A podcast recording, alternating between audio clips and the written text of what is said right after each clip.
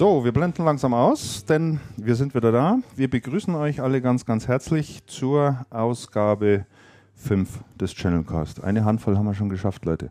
Sensationell. Fünfte Ausgabe. Beziehungsweise wir sind gerade am letzten Finger dran. Ne? wir sind gerade am letzten Finger dran. Den bringen wir heute aber sicherlich auch noch äh, gut über die Runde. Äh, ja, äh, mit heute im Channelcast-Studio, wie immer, der liebenswerte Damian, Hallo. Der ein bisschen angeschlagen ist mit einer leichten Sommergrippe, aber äh, dennoch an Bord ist und äh, wohlgemut ist. Und der Andreas ist ebenfalls bei uns. Servus, Andreas. Guten Abend. Auch hier an der Stelle an dich nochmal ganz herzliche Glückwünsche nachträglich zum Geburtstag. Oh, du hast gestern schön. Geburtstag gehabt. Ja, in der Tat. Für alle, die es nicht mitbekommen haben, ist kein runder Geburtstag, ähm, aber auch ein Geburtstag und äh, Facebook Pin äh, Wall war ja voll bei dir. Also, Die Facebook wohl was Hunderte sensationell. voll. Wahnsinn. also ganz klasse. Wirklich sagenhaft. Ja. Fand ich ganz toll. Deswegen werden wir heute auch pünktlich schließen. Andreas will bei dem schönen Wetter natürlich noch in den Biergarten und mit seinen Kumpels und Freunden feiern. Uns hat er zwar nicht eingeladen, aber Freunde der Nacht, höre ich in leise Kritik durch. nein, um Gottes Willen. Wir wären sowieso nicht gekommen. Sehr gut. Bevor wir durchstarten, ähm, wollte ich äh, noch zwei Dinge kurz ansagen. Und zwar wollten wir uns noch bedanken für weiteres Feedback, was uns erreicht hat auf die letzte Sendung hin. Äh, um es konkret anzusprechen, uns hat der Günther Schüssel noch angeschrieben, äh, der, wie wir alle wissen, eine eigene Unternehmung gegründet hat, Ecobillity, die dort im LED-Bereich tätig sind. Und äh, er hat uns geschrieben, dass er eben regelmäßiger und begeisterter Hörer des Channelcards ist und mitbekommen hat, dass wir über die Solarweltmesse das letzte Mal doch Ja. ähm, ausführlicher gesprochen haben. Und äh, er glaubt, dass das ähm, ein ziemlich interessantes Thema ist, weil halt immer mehr Leute dort auch aus unserer Branche, aus der IT-Branche dorthin wechseln. Und er macht aufmerksam auf eine weitere Veranstaltung, die in München stattfinden wird am 8. November.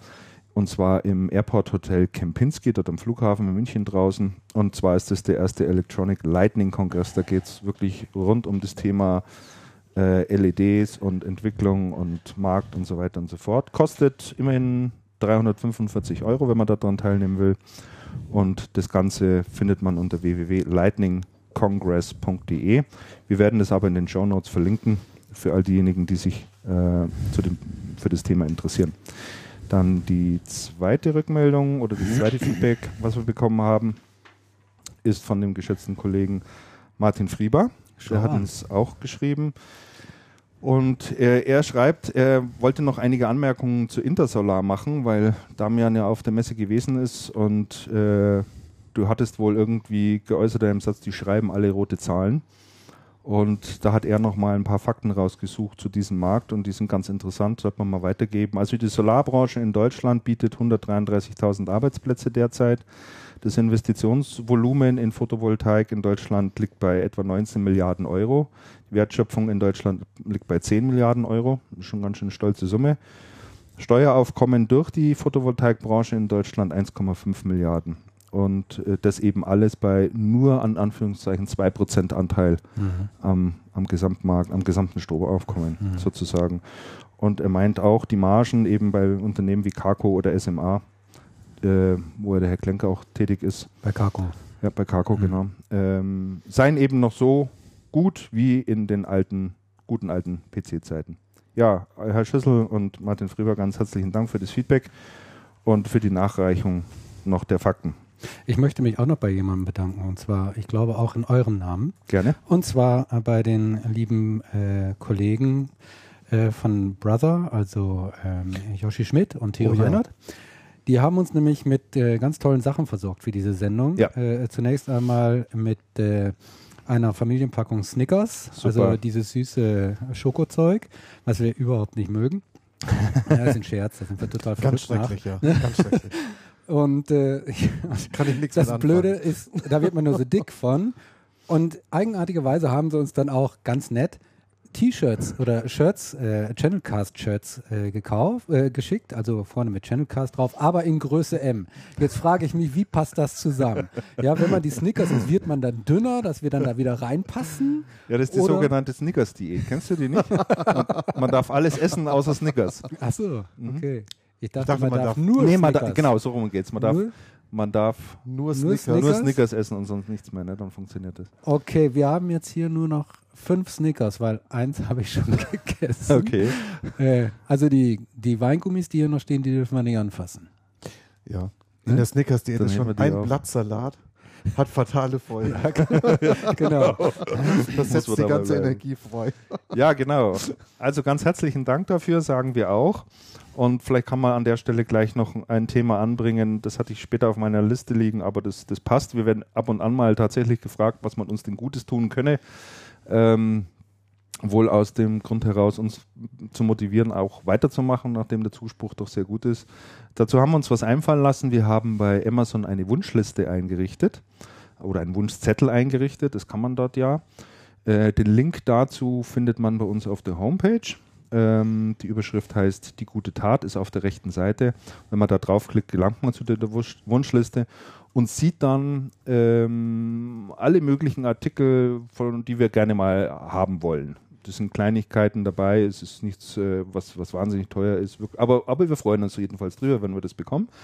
Wer uns da was schicken will, kann das dann direkt über Amazon shoppen. Das wird dann hier direkt ins Studio geschickt.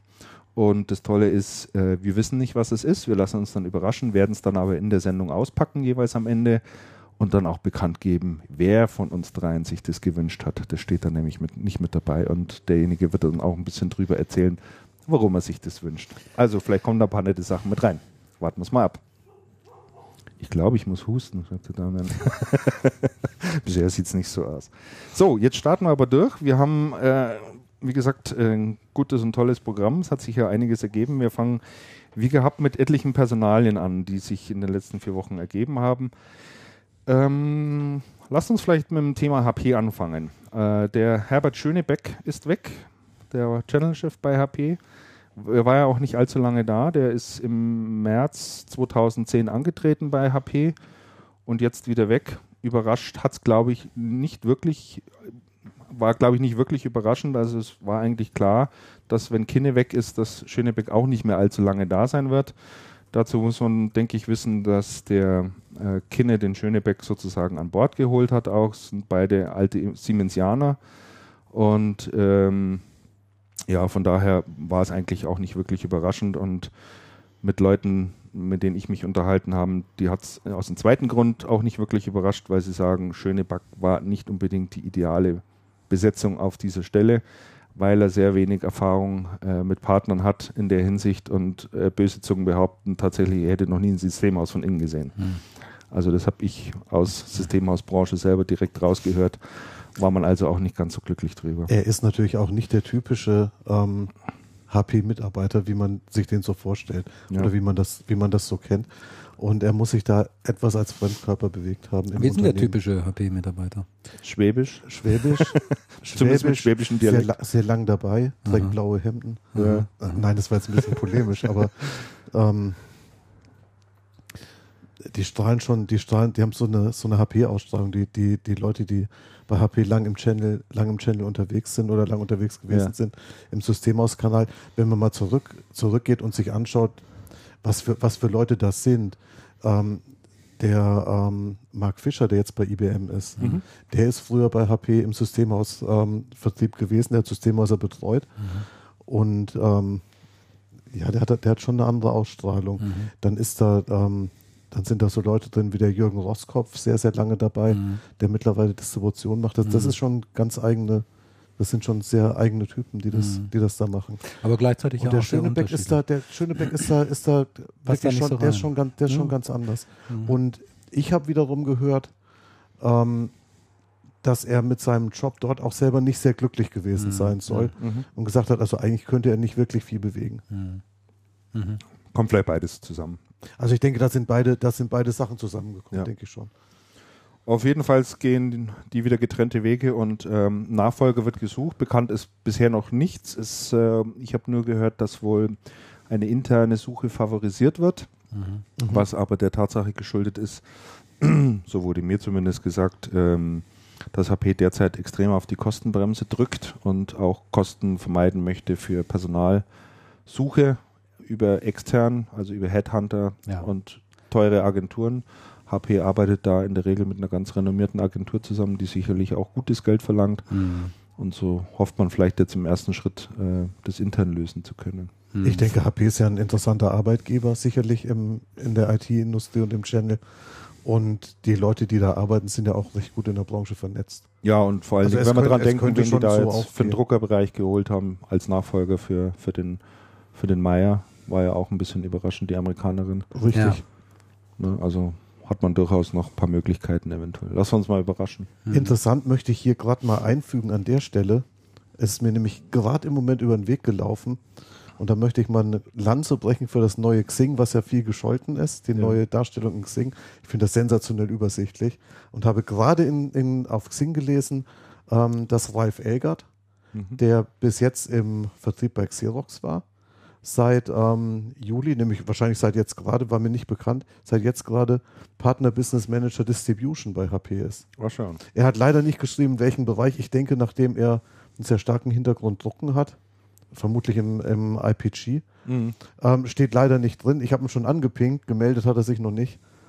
Aber ich schätze, der sitzt im Moment nicht vorm Rechner, sondern bewegt sich eher irgendwo im Biergarten. Aber das finde ich einen sehr interessanten Schritt, dass der Ralf Egger, der sehr lange Erfahrung im Channel hat, jetzt tatsächlich bei HP aufgeschlagen Ja. ist. Der Chat meinte, wir seien draußen ein bisschen zu leise zu hören. Ich mach mal, drehe mal ein kleines bisschen auf parallel. Ja, ist tatsächlich nicht sehr groß, die Ausstellung. So, jetzt machen Ah, da steht wieder. schon, So, Ralf der Elch geht zu PSG. Er geht Ralf? zur, ja, Ralf der Elch. Ralf, der er Elch geht zur PSG. Also geht zur PSG. Also das heißt, er, scheint einen Spitznamen zu haben. Ja. Warum auch immer. Er, geht zur, er geht zur PSG. Das ist natürlich interessant. Aha. Okay. Ja, vielen Dank für die Information. Chat. Immer wieder klasse, was er da an Informationen reinbringt. Eigert Elch, okay. Äh, machen wir weiter. Es gibt noch zwei äh, Personalien zu vermelden aus einem anderen Haus, und zwar von Fujitsu. Die stellen im Moment ganz mächtig Leute ein. Der äh, Hans-Dieter Visuva äh, stellt ja da äh, ganz eine super oder versucht eine super Vertriebsmannschaft aufzubauen da in seiner in seinem Dunstkreis, wenn man es mal so sagen darf. Und so werden der Uwe Neumeier dort nicht nur anheuern, sondern der hat bereits angeheuert und dürfte auch bereits den Ja. achten Arbeitstag Ja, ja. Äh, heute hinter sich gebracht haben. Äh, Uwe Neumeier, eh- ehemaliger COO von Actebis Und vorher HP. und vorher HP, genau. Wisst ihr, was ich in dem Zusammenhang ja wirklich interessant fand? So klammheimlich hat ja der Didi Visuva seinen Job gewechselt. Ne? Ja, Der war ja vorher, ich glaube weltweit sogar, für das äh, äh, Partnergeschäft äh, Mhm. zuständig. Und äh, plötzlich habe ich erfahren, macht er jetzt irgendwie, was mal, Pro Product Chief Irgendwie so in äh, äh, Europe. So, das, ich bin dann eigens nochmal auf die Homepage gegangen Mhm. von Fujitsu in den Pressebereich, um zu sehen, habe ich da irgendwie eine Mitteilung übersehen oder so. Die haben das nicht kommuniziert. richtig. Bis heute nicht. Also Ja. Eigenartig, finde ich. Also die Kollegin, die da auf der Veranstaltung gewesen ist, der ist es auch nur aufgefallen, weil es auf einer PowerPoint-Folie irgendwo dann kurz eingeblendet gewesen ist Mhm. und äh, das wurde tatsächlich nicht öffentlich kommuniziert oder Nee. wurde nicht offiziell kommuniziert, ja, ist aber richtig, aber hat wahrscheinlich auch seinen Hintergrund. Mit Sicherheit. auf den wir vielleicht gleich noch ein Stück weit zu sprechen kommen. Der zweite Wechsel, der Jörg Hartmann, äh, derzeit oder der bei äh, RIM tätig war, bei, dem BlackBerry-Hersteller, äh, wechselt ebenfalls zu Fujitsu. Mhm. Der hat äh, bei FSC das Consumer-Geschäft, das Notebook-Consumer-Geschäft Er hat gemacht das vorher Notebook ne? und der hat davor das äh, Marketing verantwortet. und davor das Marketing verantwortet, genau, und kehrt jetzt auch zu FSC zurück. Ähm, was man allen halt, allen halben hört, ist sei toll, dass er wieder an Bord ist bei FSC. Es Mhm. werden große Stücke auf Mhm. ihn auch gehalten. Also ich weiß, dass einige der Mitbewerber da ernsthaft zittern Mhm. äh, angesichts des Teams, das da im Moment aufgestellt wird von FSC. Der Hartmann, der macht jetzt, äh, was macht der da genau? Ich glaube, der macht das ganze Geschäft, äh, was Endgeräte anbelangt. Also Tablets, PCs, ähm, Thin Clients, Okay. Mhm. alles, was da in dem Umfeld Bei ist. Neumeier macht, glaube ich, Server. Richtig, Der macht ja, das Server-Business genau. und okay. Mhm. Ich kann es auch mal raussuchen, ich habe es ausgedruckt, aber Also ich kann mir das- Neumar macht das Servergeschäft, ja. ich kann mir den, ähm, den, Hart, den Jörg Hartmann, Mhm. gut, der war ja schon bei, bei, bei Fujitsu oder beziehungsweise bei, bei FSC damals, Mhm. und ich kann mir den sehr gut da vorstellen. Das, das passt recht gut. Mhm. Was ich mir gar nicht so richtig vorstellen kann, ist, wie der Uwe Neumeier sich da schlägt und wie der auch mit dem, ähm, mit dem Didi Visuva harmoniert, weil der vom Typ her irgendwie schon ganz anders ist. Der ist vom Typ her eher so, ja, der ist vom Typ her irgendwie so typischer HPler. Wer? Und der, der Neumeier Uwe. ja, er ist ein Hanseate. Und Der ist so, der ist so, der ist kein Schwabe, aber der ist eher so amerikanisches Unternehmen, großer Konzern und den sehe ich in dieser Fujitsu-Welt so gar nicht so richtig. Bei Actebis konnte ich mir das so lala gut vorstellen, fand ich auch ein bisschen schräg, aber bei Fujitsu, ich weiß es nicht. Also, Naja, ich glaube nicht, dass das jetzt was mit der HP, mit der HP-Hintergrund zu tun hat, sondern schon eher so in die Richtung, wie der, äh, wie der Christian, wie der Christian sagt.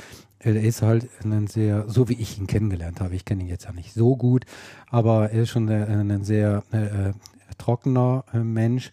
Ich finde, er wirkt so unentspannt und das kann man ja jetzt von den anderen Fujitsu-Leuten nicht so sagen. Also die, die Visuva ist alles andere als Ja. unentspannt Ja.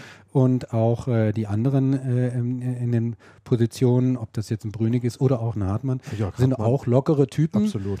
Und äh, das könnte ich mir noch eine interessante ja, Begegnung da vorstellen. Ja, also Das den, den ja. Uwe Neumeier hätte ich eher gesehen bei einer Firma wie Cisco oder sowas. Mhm. Großer amerikanischer Mhm. Konzern. IBM. IBM. würde ich den gut, IBM, ja. Würde ich den, würde ich den hintun, nicht Ja. unbedingt. Ne? Japanisch, nein. ist Mhm. richtig, ja. Ich habe gerade mal, Wobei ich gehört habe, er ist extrem leidensfähig. was, extrem leidensfähig. muss Also man ja sein, die wenn letzten beim Wochen- Distributor Die arbeitet. letzten Wochen äh, für ihn bei Also Activis müssen wirklich nicht schön Ja. gewesen sein. Das glaube ich Das gerne. habe ich gehört, ja. Mhm. Das glaube ich gerne. Bin gespannt, ob er oben bleibt in Hamburg und von dort aus arbeiten wird. Mhm. Weil er hat ja dann sein Domizil da schon aufgeschlagen und hat auch mal mir gegenüber gesagt, dass er da eigentlich auch gerne bleiben Mhm. würde.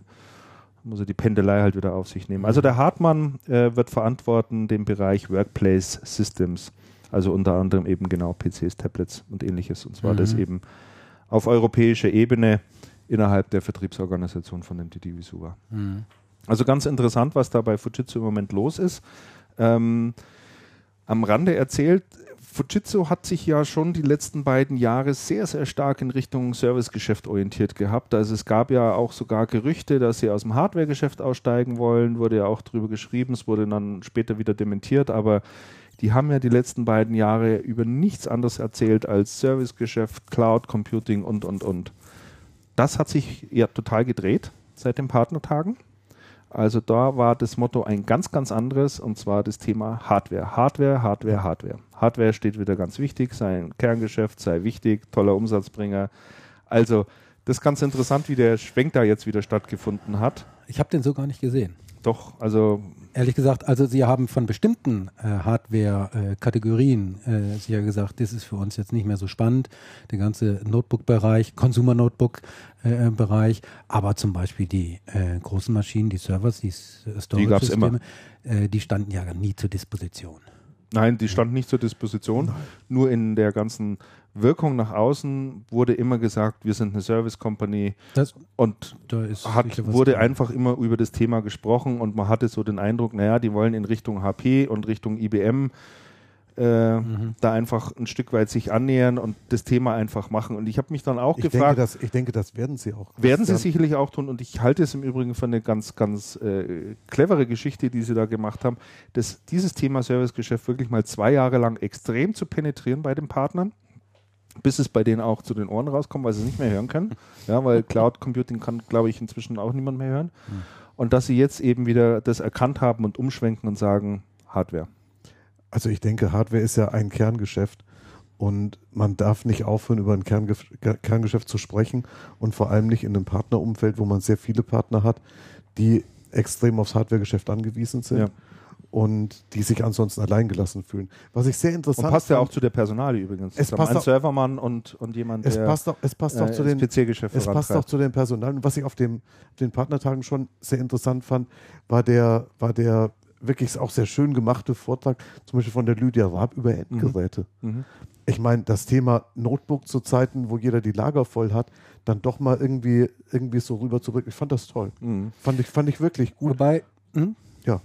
interessanterweise äh, ist mir gerade so in den Kopf gekommen, die positionieren ja Hardware sogar noch auf eine geschickte Weise, nämlich Hardware als Service. Ja, ähm, Ja, wo sie das mit, der, mit dieser, dieser, dieser, ähm, mit diesem äh, Schlagwort Cloud verbinden. Jeder von euch hat sich in den letzten Wochen mal mit dem Jörg Brünig unterhalten. Ja, Ja, den Und werden wir der- nachher sogar noch hören. Den werden wir nachher nochmal hören. Und das ist ja eine seiner Lieblingsthemen, dieses ganze Cloud-Thematik. Ne? Cloud bedeutet bei ihm aber immer Hardware. Mhm. Also wenn er Cloud in Bezug auf Fujitsu spricht, spricht er immer über Hardware. Mhm. Ne? Und äh, also wir können da, wenn wir mal über Cloud sprechen, sicher nochmal äh, näher darauf eingehen. Aber das ist natürlich ein Punkt, wo man äh, dann feststellt, aha, Hardware und Cloud oder Service äh, schließt sich überhaupt gar nicht aus, sondern es gehört irgendwie integral zusammen. Ja, ja, sicherlich. Also, wie gesagt, mir ist es nur aufgefallen, wenn man mal Artikel raussucht, jetzt vor, vor zwei Jahren, Partnerveranstaltungen und ähnliches, wie kommuniziert derzeit Fujitsu seine Strategie und wie richten sie sich aus, wurde nur über Servicegeschäft gesprochen. Ausschließlich. Also da wurde nichts anderes in den Mund genommen und ich glaube, es gab, es gab eben ein, zwei Artikel, wo darüber gemunkelt wurde, dass das Hardwaregeschäft so langsam abgestoßen werden sollte. Es wurde sogar darüber spekuliert, wer der Käufer sein konnte und und und. Ne? Und jetzt sind sie eben da genau wieder anbelangt. Also das Mhm. fand ich schon mal eine ganz interessante Phase, die sie da so durchgemacht haben. Mhm. Gut, dann nächste Personale, die wir hier aufgeschrieben haben, die Doris Albitz von der IBM wird befördert und zwar wird sie ab sofort auf Europaebene tätig werden, bleibt aber quasi für den Channel ähm, erhalten. Mhm. Ist eine, sicherlich eine tolle Auszeichnung für sie und ein Zeichen dafür, dass sie bei der IBM auch einen wirklich guten Job gemacht hat, was das Channel-Geschäft anbelangt. Und der Nachfolger äh, von der Frau Albitz wird der Stefan Wippermann. Den kennt der ein oder andere sicherlich auch noch. Der war lange, lange Zeit bei HP. Ich glaube fast 18 Jahre. Der war damals der Nachfolger von äh, Bärbel Schmidt. War damals der Nachfolger von Da ist der er Frau äh, Schmidt. relativ Richtig. bekannt geworden. dann, Richtig, ja. Vorher war er, glaube ich, in Frankreich, irgendwie in der Fabrik da. ja. Und dann ist er bekannt geworden. Ja. Genau. Dann hat er noch eine kurze Zwischenstation gehabt bei, bei, äh, bei dieser Gigaset-Abteilung von Siemens. Bei Siemens, richtig. bevor die dann äh, an Arkes verkauft wurde, der ganze Bereich. Da war er noch dabei. Das dürfte ein gutes Jahr gewesen sein oder sowas. Und äh, ja, jetzt eben bei der IBM als Channel-Chef für Deutschland tätig. Wie, was sagt ihr zu Doris Albitz? Also mich hat das überrascht. Ja. Mich hat das auch. Äh, Mich hat, mich hat das wirklich, mich hat das wirklich sehr überrascht. Wobei der ähm, Jetta hatte sie ja reingeholt und jetzt ist Jetta, Jetta. eins, Mhm. eins, ähm, eins ins Ausland, also in die Zentrale Der aufgerutscht. ist nicht nur eine Stufe hochgefallen, Ja, sondern der ist viele, ja, würde der ist ja wirklich massiv. Und, und bei ihr dann auch, mein Gott. Ich denke, ich denke schon nicht, dass sie da einen schlechten Job gemacht hat als Channel-Chefin. also ich habe mich darüber gefreut, muss ich sagen. Ich schätze die Doris Albis äh, persönlich und auch fachlich sehr. Ja. Ja, absolut. also absolut. Sie, ja. kennt, sie kennt den Channel in- und auswendig. Äh, ich habe sie damals äh, kennengelernt, da war sie noch bei Makrotron damals, so hieß die Makrotron, bei Ja. Makrotron Ne? richtig. Das Da war, hat sie Marketing gemacht oder sowas. Das war ne? Ja. Mhm. ja, das hat war schon ewig her. Gemacht, ja. Und da hat sie jetzt wirklich äh, eine tolle, 17 Jahre tolle. Karriere gemacht. Und äh, doch, ich finde also, es ist völlig berechtigt. Finde ich auch. Also, ja, Ma Makrotron war sie, dann war sie Polycom, dann war sie bei. Navigon Aha. und dann ist sie, glaube ich, zu IBM gegangen, wenn Ja. mich nicht alles täuscht. Und hat sich da sehr gut, Sehr gut äh, durchgesetzt. Ne? Absolut, ja. Nicht schlecht. Ganz tolle Frau. Also, insofern herzlichen Glückwunsch zu der tollen Beförderung. So, ähm, können wir zu dem Wippermann noch irgendwas sagen? Wollen wir da noch irgendwas sagen? Ich Ich hab mich in dem Zusammenhang nur relativ wenig gefragt- gesehen die letzte Zeit. Ja, ich auch. Also man hat von ihm sehr wenig gehört. Mhm. Vorher war der immer sehr präsent. Aber Also das auch hört bei- man von bei- den. IBM-Leuten im Allgemeinen wenig. Von dem Mark Fischer hört man eigentlich auch wenig, Ja, oder? ist richtig. Also äh, noch war zu seinen Lenovo-Zeiten ja schon noch ein Stück anders. Gut, da war er Geschäftsführer, Da war er Geschäftsführer. Und, und stand auch mehr so im Fokus. Ähm, jetzt ist er zwar auch natürlich, hat er noch eine sehr äh, exponierte Position, aber ist halt eben nicht der wichtigste Repräsentant des Unternehmens, steht deshalb halt immer in der zweiten Reihe. Ja. Aber ist schon richtig, ähm, sowohl von, von ihm als eben auch vom, äh, vom Wippermann hat man wenig gehört und auch wenig gelesen. Ja.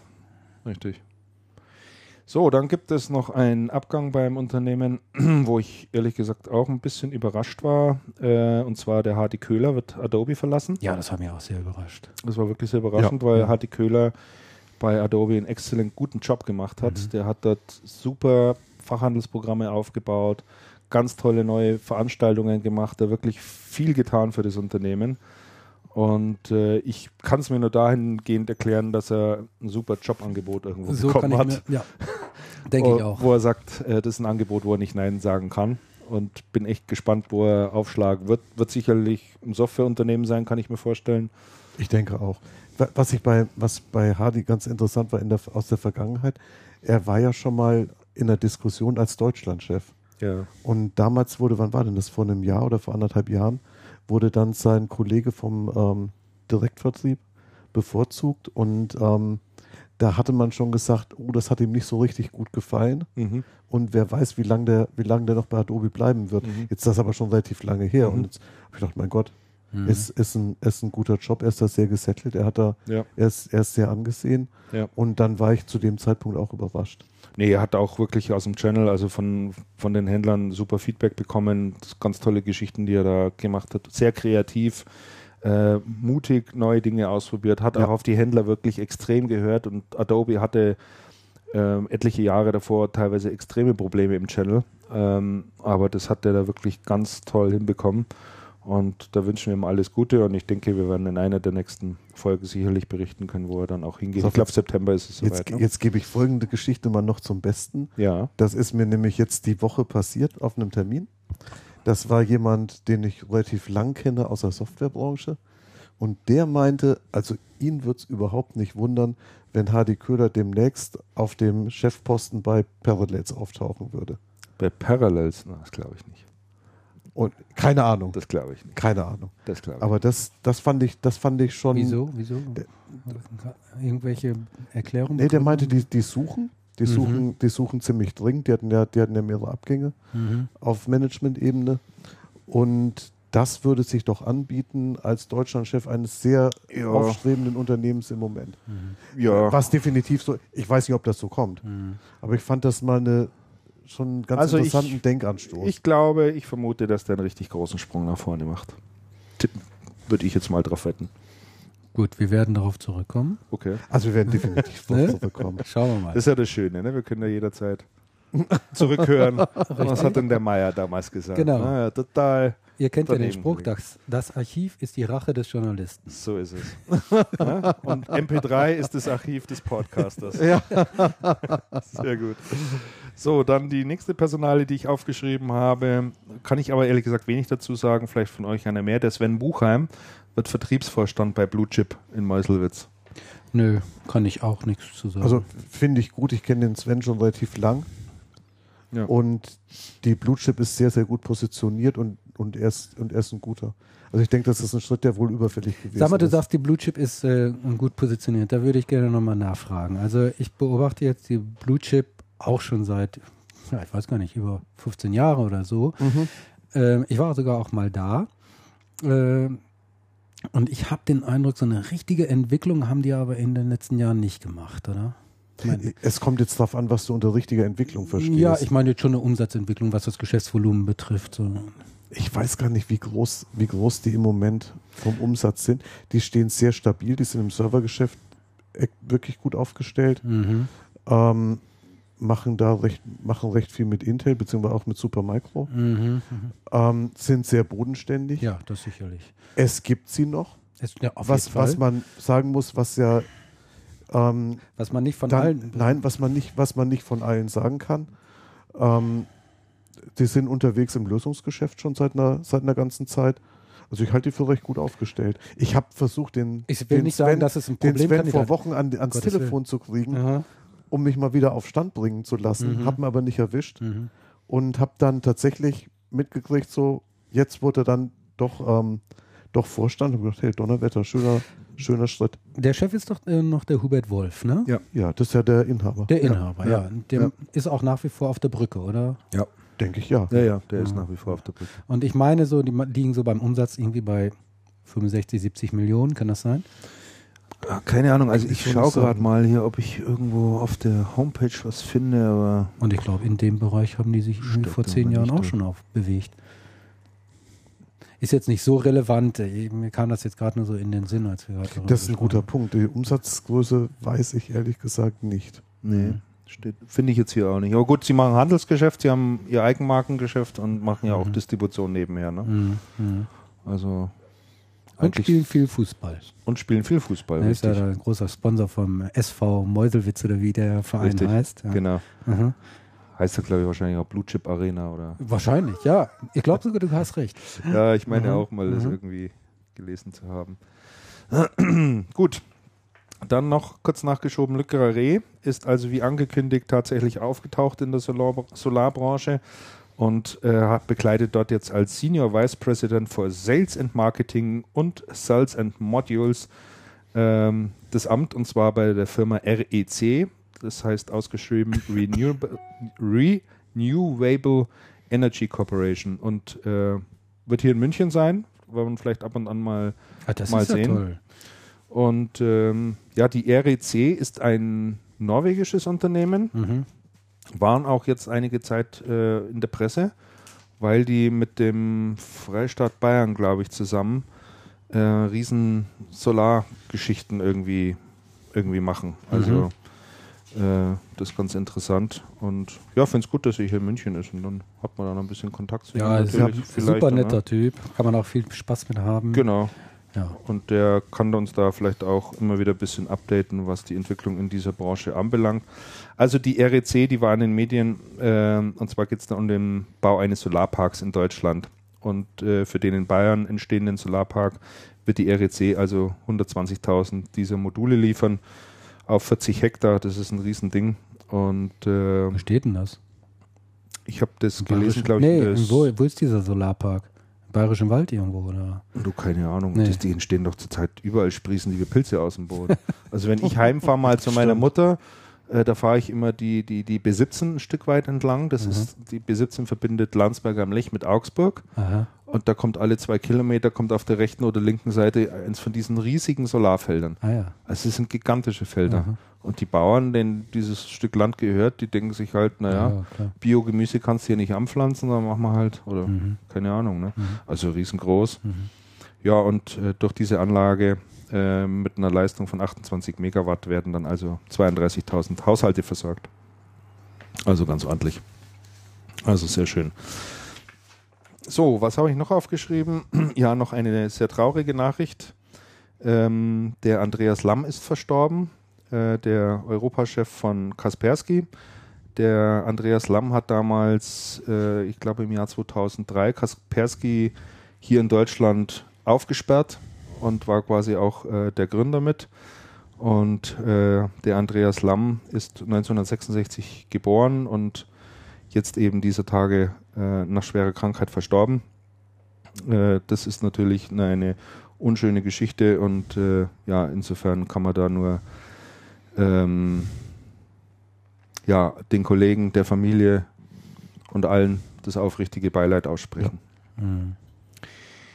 Aufgetaucht ist äh, wieder der Ex-Netgear Europachef, der Thomas Jell. Den kennt ja sicherlich auch der ein oder Mhm, andere. mhm. Und der ist bei einem Unternehmen aufgeschlagen, von dem ich vorher noch nie was gehört habe, nämlich äh, bei Excito, glaube ich, spricht man die aus, oder Exito, keine Ahnung. Sagt jemand von euch irgendwas? Nee, kannte ich vorher auch nicht. Kanntet ihr vorher auch nicht. Na toll. Sag mal, äh, du hast da notiert, ähm, als Geschäftsführer oder so, Thomas Mamitsch. ja, Hatte irgendwas Micro. mit dem früheren Dell-Geschäftsführer Mamitsch zu tun? jetzt weiß ich nicht, ob Der das Sohn das, oder so? Weiß nicht, ob der, äh, weiß nicht, ob das derselbe ist. Nein, das glaube ich nicht, weil der- kommt, Der alte Mamitsch, um das mal so despektierlich zu sagen, der früher Dell Deutschland geführt Ja. hat, der sitzt ja da äh, hoch und trocken unten an der Côte d'Azur ja, ja. und erntet da seine Weintrauben oder was er da Donnerwetter. erntet. Ne? Ja, hat da ein super Leben. Und äh, ich bin mir jetzt nicht sicher, ob das verwandt ein Sohn von ihm ist. Es könnte sein. Also Könnte durchaus sein, müsste man ihn die mal Schreibweise fragen. des Nachnamens ist jedenfalls identisch. Ja. Müsste man ihn tatsächlich mal fragen. Ja, also Mamitsch kommt auf alle Fälle von Trend Micro, hat Mhm. dort auch ein paar Leute mitgenommen äh, zu, Ach, zu, zu Netgear. Micro. Ja, Ja, von Trend Micro. ich dann schon. war er Geschäftsführer dort bei Trend Micro. Und äh, noch mit dabei ist er der Andreas Gutmann. Die beiden Jetzt. teilen sich das Geschäft dort, also sind beide Mhm. quasi ein Country Manager. Der Mamitsch macht dort das, den B2B-Bereich bei der Netgear Mhm. und äh, der Andreas Gutmann macht das Consumer-Geschäft dort. und äh, gehen dort beide ihre Wege. So habe ich das äh, nicht nur verstanden, sondern so ist es, so ist es eben auch. Genau. So, dann äh, was haben wir noch? Ja, eine Geschichte, die vielleicht noch in den aktuellen Teil gehört, und zwar der Management Buyout bei Becom. Andreas, da kannst du uns doch sicherlich ein bisschen was dazu sagen. Du warst auch auf der Veranstaltung gestern, ne? Ja, da kann ich allerdings was zu sagen. Ich bin gestern in Köln gewesen. Das war eine recht interessante Pressekonferenz. Mhm. Ähm, sie unterschied sich in, in etlichem von den Pressekonferenzen, die man sonst von Distributoren so kennt. Mhm. Und zwar erstens hatten die auf dem Podium fast alle Beteiligten in diesem Deal. Das heißt, es waren nicht nur die beiden Vorstände natürlich davon von Becom, Hoffmann und Hoffmann und Belverato. Berverato, ähm, sondern es war auf dem Podium auch ähm, der Vertreter der Holding, also der ähm, ehemalige Besitzer jetziger Aufsichtsrat. und jetziger Aufsichtsratschef. Oder immer noch Aufsichtsrat, so muss man besser Oder- sagen. Der Mertens. nach wie vor der Mertens als, als Aufsichtsratschef. Ähm, es war auf dem Podium der zuständige Manager der Commerzbank, die den ganzen Deal begleitet hat als Bank. Boah, Donnerwetter. Und es war Ein dabei Banker. ein Banker, der hatte seine, der hatte Das ist seine Mitarbeiterin wirklich auch dabei. ungewöhnlich, dass jemand Absolut. bei, bei war- so einer Veranstaltung Es war sehr dabei ist, ne? ungewöhnlich, denn der Finde ich hatte, aber gut. Das, es, war, es war wirklich, es war sehr interessant. Der hatte seine ähm, Mitarbeiterin dabei, die die BCom betreut. Mhm. Und dann war auf dem Podium noch ähm, ein Vertreter einer ähm, Finanzierungsgesellschaft, äh, Finanzierungsberatungsgesellschaft, ähm, der den Deal mit eingefädelt hat, also der diese Finanzierungskonstruktion mit eingefädelt hat. Mhm. Ähm, das war die IP, oh, jetzt habe ich es, weiß ich es nicht mehr. IPX oder so ähnlich heißt IP, die, ne? IPONix. IPO nix AG. IPONix AG. Kennt wahrscheinlich sowieso niemand. Kennt, kennt niemand, war mir überhaupt nicht, war mir überhaupt nicht bekannt, weder vom Namen noch sonst wie. Ähm, dann hatten die aber schon gesagt, also diese Gesellschaft hat beträchtliche Erfahrung in der Distribution Mhm. und tatsächlich haben die anscheinend in der Vergangenheit schon öfter Finanzierungsprojekte für die Also ähm, mit abgewickelt oder Mhm. mit eingefädelt. Ähm, also von der Besetzung war es interessant. Und dann war es noch so, dass der Belverato gesagt hat, naja, er ist ja nur der Vorstand, dem, der, das, der das hier über, mit übernommen hat, das Mhm. Unternehmen. Er macht das Geschäft natürlich nicht alleine. Ja klar, natürlich macht es nicht alleine, sondern eigentlich macht es das Management-Team und die Mitarbeiter. Und er hatte tatsächlich sein Management-Team nahezu komplett dann auch bei der Pressekonferenz dabei. Mhm. Dann ähm, nach diesem offiziellen Teil, der relativ kurz war, wo er eine sehr kurze Präsentation gemacht hatte zu Positionierung, ähm, Eckdaten, Distribution, wie er sich so die Zukunft vorstellt, kann ich gleich noch was zu sagen. Mhm. Gab es hinten dann noch die Möglichkeit, mit denen allen zu sprechen. Habe ich auch ausgenutzt, war dann, war dann wirklich sehr spannend. Habe den Verantwortlichen fürs HP-Geschäft gesprochen und ähm, den stellvertretenden Einkaufsleiter, ähm, die, die Vertriebsleiterin, den Marketingverantwortlichen. Und was man sagen muss, die Leute, die meisten Leute sind da schon unheimlich lang dabei. Ja. Mhm. Also die haben auch in der Mannschaft eine, eine ähm, riesen Kontinuität und interessanterweise auch zum Beispiel in der, ähm, in der Gesellschafterstruktur bis jetzt und interessanterweise auch bei der Bank. Das heißt, die Commerzbank ist mit der, ist mit der BCom schon seit über zehn Jahren unterwegs. Und dann hatte der Banker erzählt, das war so Anekdote am Rand, er war vor rund, rund zehn Jahren unterwegs bei einem totalen Regenguss, musste sich dann blitzartig irgendwo unterstellen. Das war so eine erweiterte Garage. Und da war so ein junger Mann dabei, der räumte von der Palette, die an der Straße stand, immer so CD-Boxen irgendwie in die Garage rein.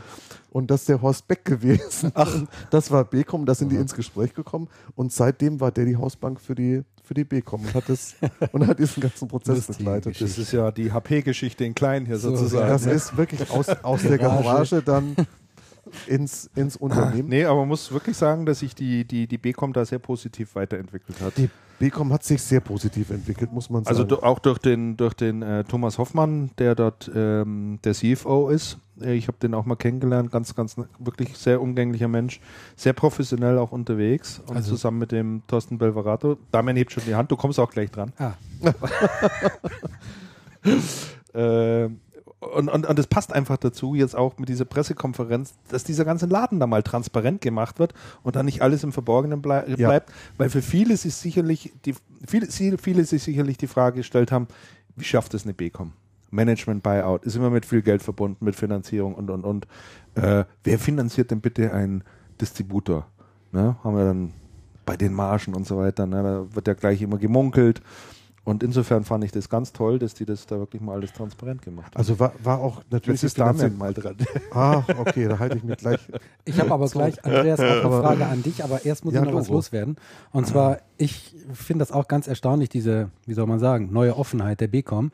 Ich erinnere mich noch ganz gut, vor ein paar Jahren, damals äh, hatte ich noch den Job, den du jetzt hast, Christian. Da hatte ich einem jungen Kollegen mal gesagt, du äh, geh doch mal zu BCom äh, und äh, äh, frag die mal, ob die mal ein bisschen was über ihre Geschichte, über ihre Firma erzählen wollen. Wir wollen mal einen Artikel ver veröffentlichen. Da ist er dann auch losmarschiert und hat dann da angerufen und so. Und dann kam er wieder zu mir zurück und sagte, die wollen gar nicht. Die wollen nicht, dass wir was über die schreiben. Die wollen hinten bei uns im Marktplatz da ihre Anzeigen äh, deponieren und fertig. Ne? Und ich dachte, Das war für mich total überraschend. Das war wirklich lange Zeit. Ne? Ja. Und, und jetzt ist da ja doch ein ganz anderer Schwung dann da reingekommen. Äh, die machen eine Pressekonferenz, die suchen den Kontakt mit, äh, mit den Journalisten, mit der Öffentlichkeit sozusagen, äh, mit der relevanten Öffentlichkeit für sie. Sie sind offensichtlich auch relativ offen in Bezug auf das, was sie über ihre Firma erzählen. Also da ist schon ein ganz anderer äh, Zug drin. Aber Andreas, an dich wollte ich nämlich noch eine Frage stellen. Du hast ja bei uns auf der Seite äh, Channelcast, hast ein bisschen was drüber geschrieben. Richtig. Und äh, du hast, glaube ich, geschrieben, sie wollten die Stab äh, Bicom äh, möchte die stabile vierte Größe in der deutschen Distributionslandschaft sein. Da bin ich in Stutzen gekommen, ehrlich gesagt. Äh, bin mir da nach wie vor nicht so sicher. Die vierte Größe, also wenn wir mal die ersten drei nehmen, die sind ja relativ klar. Mhm. Die sind klar das ist gesetzt. Ingram, das ist Tech Data und also Activis oder also Activis und Tech Data. Richtig. Und dann die vier. Da Wer habe ist ich das gedacht, jetzt? das ist Devil. Nee, War dachte- meine spontane? Nein, Nein. nein. Nee. Die, also die, ähm, jetzt sagen wir mal so, Devil Devil, zusammen mit COS? du, Devil oder? zusammen mit COS hätte das sein können. Mhm. Es hat aber COS in der Zwischenzeit sehr viele ähm, Kunden verloren gehabt, natürlich durch die, durch die Umbrüche, die es da gegeben Ja, hat. Mhm. Die, die Übernahme und diese merkwürdigen ähm, Abwicklungen Diese- und Rückabwicklungen. Dieses mit russische russischen Geschäft, was da geplatzt ist, ne? Hör mir auf. Also, Ja, das war das Also letztes Jahr wirklich- war irre. und, und das ist ja wirklich, und das ist ja wirklich, ähm, die Leute bei COS sind ja auch wirklich leidgeprüft. Ja, klar. Das ist ja, das ist ja, und bei Devil ja genauso. Mhm. Bei Devil gab es die Umbrüche. Mhm. Ähm, tatsächlich, wir haben ja bis vor kurzem bei der CN immer erhoben die ähm, Marktanteile der Distributoren im Handel. Und was sich schon sehr deutlich herauskristallisiert hat, ist, ähm, nachdem die COS immer schwächer geworden ist, ist die BCom nachgerutscht. Mhm. Mit der Fusion von Also und Actebis ist dann die BCom plötzlich an Stelle 4 gewesen. Tatsächlich. Die Also war an Stelle 4. Ähm, tatsächlich auch nach, ähm, auch nach, nach Anzahl kaufender Kunden, Mhm. aber nur knapp. Das war immer, das war immer relativ knapp. Ah, ich verstehe. Mhm. Und die Also hat ja irgendwann dann die Geschäftsstrategie geändert und hat gesagt, okay, wir ziehen uns aus dem Fachhandelsgeschäft so ein bisschen zurück und konzentrieren uns sehr stark auf Retail und da auf MSH-Geschäft. Und ähm, die BCom hat das, die BCom hat das Geschäft sehr kontinuierlich aufgebaut und ausgebaut. Was wir bei der, was wir bei der Devil über die Jahre immer wieder gesehen haben, die Devil hatte sehr starke Schwankungen in der Kundenbasis, die auch immer von Aktionen abgehangen haben. Mhm. Die, die Devil ist ein, einer der ähm, Distributoren, die sehr preisaggressiv und sehr laut nach außen unterwegs ähm, sind, immer wieder. Mhm. Passend Früher zum war das Namen noch, eben. noch viel massiver, passend zum Namen. Ähm, mittlerweile ist das nicht, nicht mehr ganz so heftig. Mhm. Und die BCom ist da, ist da sehr viel kontinuierlicher. Die haben diese Schwankungen nie gehabt. Mhm. Die BCom ging langsam und kontinuierlich hoch. Bei der BCom war das ganz interessant, so wie das bei einer COS vor Jahren mal gewesen ist, als sie dann als, PO, als P&T angefangen haben, Portfolio aufzubauen und. Ähm, interessant, historisch gesehen gibt es auch Parallelen. Der Einkaufsleiter der, der ähm, COS, der Wolfgang Börner, ist dann zur BCom gewechselt und hat bei der BCom angefangen, mehr Verträge aufzubauen, mehr Lieferantenverträge aufzubauen. Dadurch ist die BCom sehr stark gewachsen. Das ging in erster Linie über, über Herstellerverträge. Der Wolfgang Börner ist jetzt schon eine Zeit lang weg. Was der ähm, BCom erheblich geholfen hat, Was bei der CS überhaupt nicht funktioniert hat, ist der HP-Vertrag. Mhm. Die BCom hat seit, ich meine, seit zweieinhalb Jahren einen HP-Vertrag im Druckerbereich. Mhm. Ähm, die COS hatte den vorher, die COS ist gescheitert. Die konnten das in der Organisation nicht wirklich gut abbilden Mhm. und die HP muss wohl auch nicht sehr kooperativ gewesen sein. Mhm. Ähm, das funktioniert bei der BCom ganz anders. Äh, Sag mal, hast du eine Ahnung, wie viel Umsatz die machen? Die BCom, Ja. Ich habe das gewusst, ich habe das wieder vergessen. Ich habe mir das gestern auch überlegt, weil er hat es nämlich auch noch gesagt. Achso. Ja, aber ich, wa- die aber ich Zahl weiß es ist- nicht mehr. Die Zahl ist aber die Zahl ist, aber die die Zahl ist da? Ja, bekannt. ich habe die, glaube ich, irgendwo da, ja. Weil ich Mal habe jetzt nämlich nur gelesen bei dir in dem Blog-Eintrag, äh, Andreas, dass äh, seit dem Amtseintritt von dem Thorsten Belverato der Umsatz, um 80, Millionen, gesteigert. nach oben gegangen Genau. Der Umsatz um 80 Millionen ja. und er hat dummerweise, mein Gedächtnis ist wie ein Sieb. Das war früher gar nicht so. Das ist so seit gestern, seit gestern Vormittag. Das ist der Ich Alkohol. möchte mal wissen, woher das immer kommt. ähm, interessant fand ich auch die ja, du bist anderen. älter. Äh, Das ist, Ne? das ist exakt. Ich wusste aber nicht, dass das so in mit Spuren geht.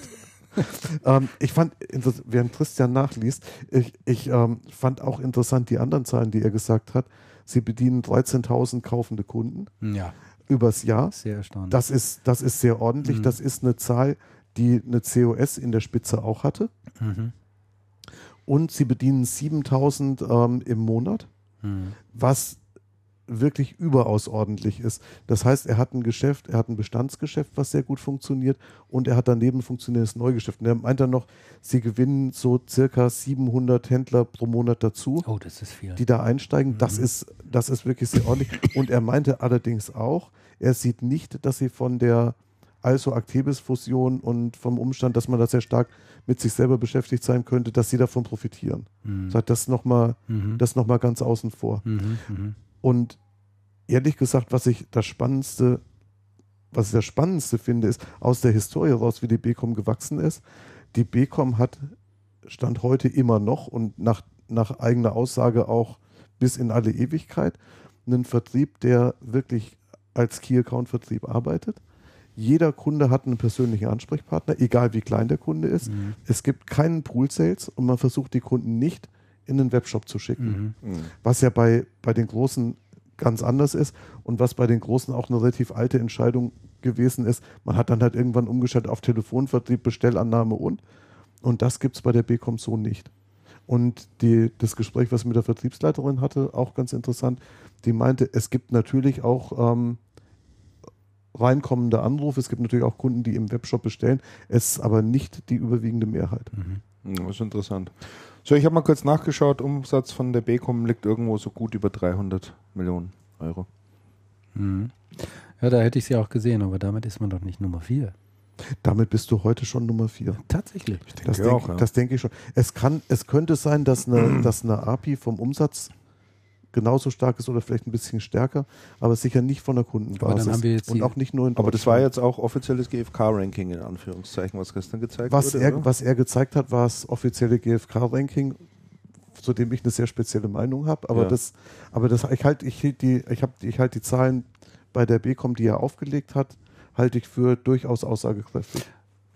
Gut, da sind aber dann solche Distributoren wie eine Magirus oder wie eine Afnet, die sind da nicht überhaupt drin. Die, nee, das, das, das äh, Ranking bezieht sich nicht auf Umsatz, sondern tatsächlich auf Kundentiefe Mhm. und Kundenbreite. Mhm. und eine ähm, und eine Afnet und eine Magirus haben einfach diese oder auch eine oder auch eine Aslan Nein, nein. haben die Kundenbreite nicht. Die haben nicht so viele Kunden. Nee, nee, Ja, das ist, das das ist schon klar. Die haben vielleicht 500 kaufende Kunden übers Jahr Nee, oder das ist schon sowas. klar. Ja, ja. Meine, meine, meine, meine Meinung bezog sich halt eben auf äh, Umsatz. Umsatz. ne? Mhm. Nee, Umsatz, äh, Umsatz ist da nochmal außen vor. Das ist ähm, definitiv richtig. Mhm. Also da muss man, da muss man deutlich differenzieren. Mhm. Gut, so viel zu BCom, denke ich, oder? Jo. Jo. Dann äh, habe ich noch ein Thema draufstehen, von dem ich nicht weiß, ob wir da heute unbedingt drüber sprechen sollen, weil das noch eine ziemlich ähm, junge Angelegenheit ist, nämlich Office 365 wurde jetzt von Microsoft offiziell gestartet.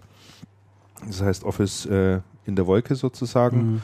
wurde freigeschaltet. Ich habe es äh, bisher zeitlich noch nicht geschafft, mich da mal zu registrieren. Man kann sich dazu Ich auch noch nicht 30 gesehen. Tage äh, Account mal holen und äh, sich da ein bisschen umsehen. Das würde ich eigentlich ganz gerne vorher noch tun wollen, Ja, da bin ich bevor wir da das nächste Mal drüber. Da bin ich total mit einverstanden. Ich hatte das Thema ja draufgesetzt. Ich hatte äh, von einem Kollegen von, äh, von der Experten äh, Group, dem Thomas Oppermann, ähm, von dem hatte ich einen, einen längeren Artikel äh, bekommen.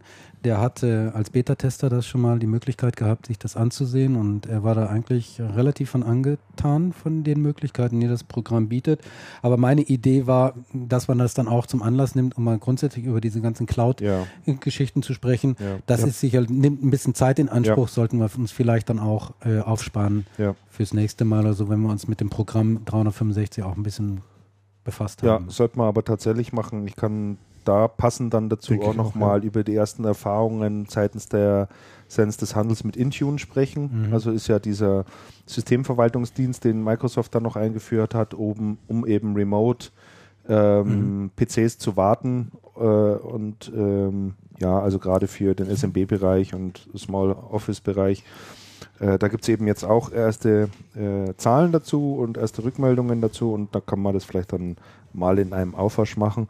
Interessant war natürlich, dass direkt an dem Tag, äh, als das äh, Office 365 gestartet ist, äh, überall äh, nicht nur darüber zu, zu reden war, sondern auch über Google, weil die haben dann natürlich ordentlich abgelästert, sind da wirklich direkt im, im Mitbewerb und der Product Manager, der dort bei für die Google Apps oder für die äh, für das Pardon bei Google zuständig ist, der hat dann gleich gesagt, ja, es gibt 365 Gründe, warum man zu Google gehen sollte. Äh, die Google-Leute sollten mal lieber den Ball ganz flach halten. Ja, also sagen. so toll ist das Programm jetzt auch wieder nicht, was die da anzubieten haben. Immerhin arbeiten wir damit, Damian. Aber vielleicht steigen wir auch auf Office 365 um, wer weiß. Ich arbeite da nicht mit. Ich Ja, wir schreibe machen unseren Themenplan rein. damit. Ja, genau, aber arbeiten. Ich finde das jetzt aber gar nicht, auch gar nicht mal so schlecht. Also wir arbeiten in Ich der Redaktion. total unkom un un unkomfortabel. Nee, das kann man nicht sagen. Es ist Echt? schon für, für Zusammenarbeit, Collaboration Ja, das ist der super. einzige Vorteil. Ja, dafür, gab es aber bisher nichts Vernünftiges und Google hat das wirklich hinbekommen. Also, dass man da mit vielen Leuten auch zusammenarbeiten kann, gleichzeitig Dinge bearbeiten kann, einer nach dem anderen rein kann, es überall verfügbar hast, schlicht und einfach ist, ohne großen Schnickschnack und ansonsten, ich arbeite mit Word so gut wie überhaupt nicht, muss ich ehrlich sagen. ich arbeite also- fast ausschließlich mit Word. Ja, Ja. ist ganz unterschiedlich, aber wir sehen es uns mal an, Ja, würde ich sagen. das und, machen wir. Äh, vielleicht können wir uns da ein bisschen ein, ein Bild davon machen. Ne? Dann kommen wir vielleicht äh, zu dem Thema ähm, Cancom. Mhm. Ähm, Oh ja, haben wir das letzte Mal, glaube ich, drüber gesprochen gehabt mit dem Umzug nach Ja. München. Ähm, und jetzt ähm, war es gestern, vorgestern, vorgestern war es, glaube ich, ne? wurde bekannt, dass die Cancom die HOH wieder abstößt. Ja. Damals für 3 Euro, glaube ich, gekauft. Na, was heißt gekauft? Das ist ein super Deal. Das ist jetzt Ja, natürlich der, ist ein super der Deal. Weinmann wieder, der Weinmann, das ist ja ein Fuchs. Der hat damals, äh, hat der äh, die HOH äh, von der vom Premiere war das, Genau. glaube ich, ne? Vom Premiere übernommen. Er hat ihn ein Sorgenkind abgenommen. das Weil er, Premiere konnte mit HOH nichts mehr anfangen. Als sie es übernommen hatten, hatten sie mal eine Idee, die konnten sie nicht realisieren. Dann war HOH wie ein Klotz am Bein. Sie haben jemanden gesucht, der ihnen dieses, diesen Klotz abnimmt. Weimann hat gesagt, okay, ich bin unter Umständen dazu bereit. Ja, kostet euch aber was. Und ähm, unbestätigt ist, ähm, dass er damals noch eine Million Mitgift bekommen hat. Gut, der offizielle Kaufpreis waren aber, glaube ich, 3 Euro Das mag oder sowas. sein. Ne? Das mag Oh, sein. Donnerwetter. Ja. Und jetzt hat er HOH dann äh, gehabt. Eigentlich konnte er damit relativ wenig machen, äh, weil es passt ja gar nicht zu Hat den Rest ja dann auch noch dazu gekauft, ne? Bitte? Der hat ja den Rest dann auch noch übernommen von der HOH. Der hat ja am Anfang nicht alles. Erst hat er er- 75 Prozent. Erst hat er 75 Prozent Genau. gehabt und dann die restlichen 25. An dem Konsumergeschäft hatte er äh, naturgemäß nicht das große Interesse, aber er hatte Interesse an dem Know-how und an der Technologie, die dahinter steht, Mhm. weil HOH, äh, Cancom hatte vorher schon versucht, ähnlich wie Bechtle, Bechtle direkt. Bechtle direkt so etwas E-Commerce-mäßiges aufzuziehen und Ja. haben es aber nicht hingekriegt. Ja. Jetzt hat er dann äh, äh, in diesen zwei Jahren, die HOH zu Cancom gehörte, hatte er die Gelegenheit und die Zeit, das Know-how abzusaugen. Er hat es auch offensichtlich gut genutzt, diese Zeit und hat jetzt HOH für immerhin drei Millionen Euro wieder verkauft. Das nenne ich doch mal einen guten Deal. Schönes Geschäft. Ne? Ein sehr schönes Geschäft. Und äh, die andere ähm, äh, äh, Betrachtungsweise, die ich interessant finde an diesem Deal ist, das Unternehmen, was HOA gekauft hat, kannte ich ja vorher gar nicht. Kanntet ihr die? Die HTM? Nee. Ja. Never heard. Die ist ja erst vor kurzem auch gegründet worden. Und das zeigt mir aber doch, dass der IT-Markt immer noch funktioniert. Ne? Also auch auf der Handelsseite. Da kommt so ein Newcomer. Liebe Hörer, wenn Sie da im Hintergrund was hören, das ist meine Tochter. Die vermisst gerade ihren Vater. Ähm, da hat jemand eine Firma gegründet mit einem Kapitalgeber natürlich im Rücken, sonst funktioniert das heute ja kaum noch. Und ähm, wächst jetzt halt äh, wieder in etwas rein. E-Tail, zeitgemäß, Mhm. E-Tail heute.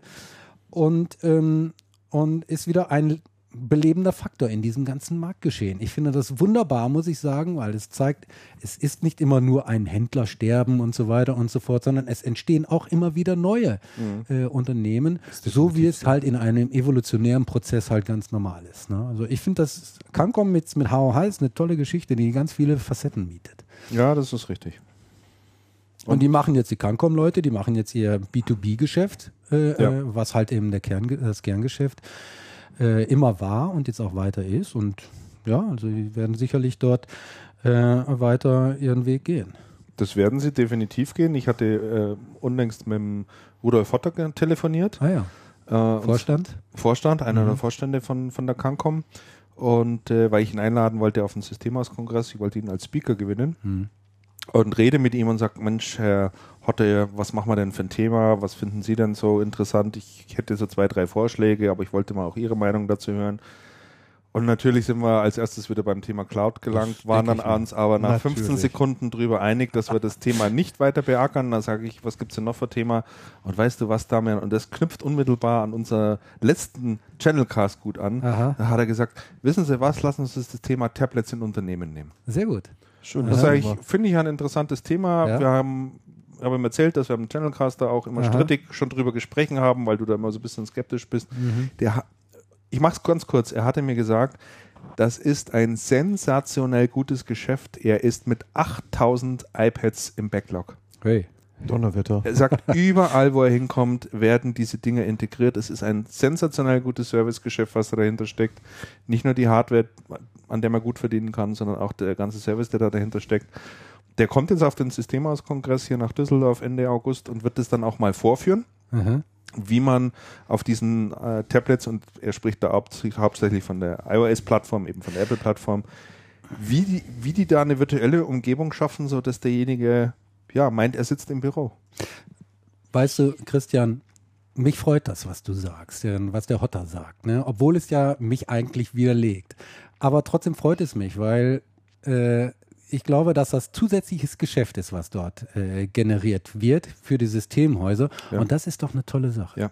Also insofern gute Nachricht. Also es ist wirklich eine gute Nachricht und äh, er hat auch gesagt, also jedes Systemhaus, was das Thema nicht anpackt, sei wirklich dumm. Ja. Ja, weil da das Geld Hat wirklich auf der, auf der Straße liegt und er sagt also, diese ganze Debatte um Security und so weiter ist völlig fehl am Platz. Die machen das mit VMware und Citrix und da gibt es super gute Lösungen und dann hat man da geschützte Netzwerke und das sei alles überhaupt kein Thema, sowas abzubilden. Mhm. Und äh, insofern bräuchten die derzeit da nur noch den Telefonhörer abzunehmen. Aber er sagt, Apple liefert nicht genügend iPads. Aha. Ich meine, 8000 Stück im Backlog, das ist schon eine ganz ordentliche Hausnummer. Allerdings. Und äh, ja, jetzt äh, steht natürlich zu befürchten, dass das iPad 3 demnächst kommt und die Verfügbarkeit vom iPad 2 jetzt schon runtergeht. Hm. Aber ähm, finde ich ganz toll und Aber bin da sehr gespannt auf den Vortrag. Vielleicht kann man ja auch Geschäft machen mit, äh, mit äh, Geräten, die nicht von Apple sind. Die halt auch in der Kategorie. Vielleicht. Das ist durchaus auch möglich. Ich aber er sagte, nee, aber er hat, er hat auch klipp und klar gesagt, die Kunden Wollen alle Apple. wollen alle Apple-Produkte Aha. haben. Also Aha. es gibt auch nicht wirklich eine Alternative derzeit. Die mögen noch kommen, aber derzeit sieht er es nicht. Also die haben wohl andere Sachen auch ausprobiert, aber Will keiner haben. nee, Interessant. war ganz interessant. Mhm. So, das äh, zweite größere Thema, über das wir heute sprechen sollten, ist Acer. Äh, Acer haben wir das letzte Mal. Das war beim letzten Mal schon letzten Thema. Mal ein ziemlich großes Thema, haben wir relativ lange drüber gesprochen. Und zwar ging es da um die Quartalszahlen, über den äh, brutalen Absturz von Acer, Richtig. was, den, ähm, was die Marktzahlen anbelangt, von knapp 45 Prozent oder minus fast 45 Prozent. Ja. Äh, da haben wir ja drüber gesprochen, von der extremen Abhängigkeit äh, vom Consumergeschäft. Ich habe mir, ich hab mir vorhin ganz schön einen Rüffel eingefangen. Ich auch. Du auch, ja. Das ist ja schön zu hören, dass ich da nicht alleine bin. Also ihr habt da schon Feedback dann anschließend von Acer bekommen. Also wir hatten ja äh, gemutmaßt, dass äh, das Verhältnis ungefähr ein Drittel B2B und zwei Drittel Consumergeschäft sein soll. Ich habe mich verbessert, also ich habe äh, da andere Zahlen jetzt mittlerweile gehört, erzähle ich auch gleich ein bisschen was dazu, aber äh, ich habe auch Feedback bekommen. Ähm, angekündigt hatte ich es aber schon, der Mirko Krebs war dann unmittelbar ein paar Tage später bei mir und äh, ja, und hat mich da eben auch nochmal drauf angesprochen oder wir haben da auch nochmal drüber, äh, drüber dann ja, geredet, ganz einfach. So, für uns stand ja die Frage im Raum, wie bekommt eine Acer jetzt ihr Geschäft ein Stück weit gedreht in Richtig. mehr Businessgeschäft? Genau. So, Richtig. das war für uns die große Fragestellung. Und ich glaube, ich habe da am Ende äh, des Gesprächs eine etwas flapsige Bemerkung wohl offensichtlich gemacht, war aber auch äh, entsprechend gemeint. Also nicht bös gemeint, sondern gesagt, ja, dann wünschen wir mal alles Gute in der Richtung. Christian, So, ich war ja dabei und habe, und habe noch mitgescherzt. Du hast noch mitgescherzt. und ich stehe und ich stehe da auch zu. War ja auch, war ja auch nichts, äh, was jetzt irgendwie verwerflich ist oder sonst irgendwas. Ne? Und der Mirko Krebs war jetzt eben dann bei mir und ich habe ihn darauf angesprochen, sage, Herr Krebs, wie stellen Sie sich das vor? Und er hat auch gute Antworten geliefert.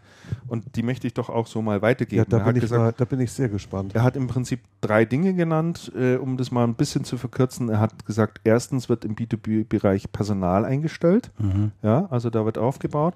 Zum Zweiten werden neue Produkte kommen, die ganz speziell für Businesskunden äh, zurecht gemacht werden, also bestimmte Features bilden, bieten und äh, eben auch gut ins, gut ins Projektgeschäft reinverkauft werden können. Und zum Zweiten, und das finde ich auch einen ganz interessanten Ansatzpunkt, und das wusste ich so auch noch nicht, die einzelnen Länderorganisationen innerhalb Europas von Acer werden jetzt alle auf Vordermann gebracht. Was heißt das?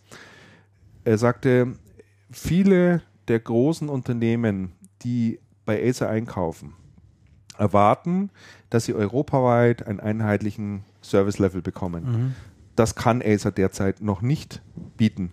Mhm. Also die sind in einigen Ländern, haben sie die entsprechenden Ressourcen und halten sie auch vor, aber eben nicht in allen Ländern.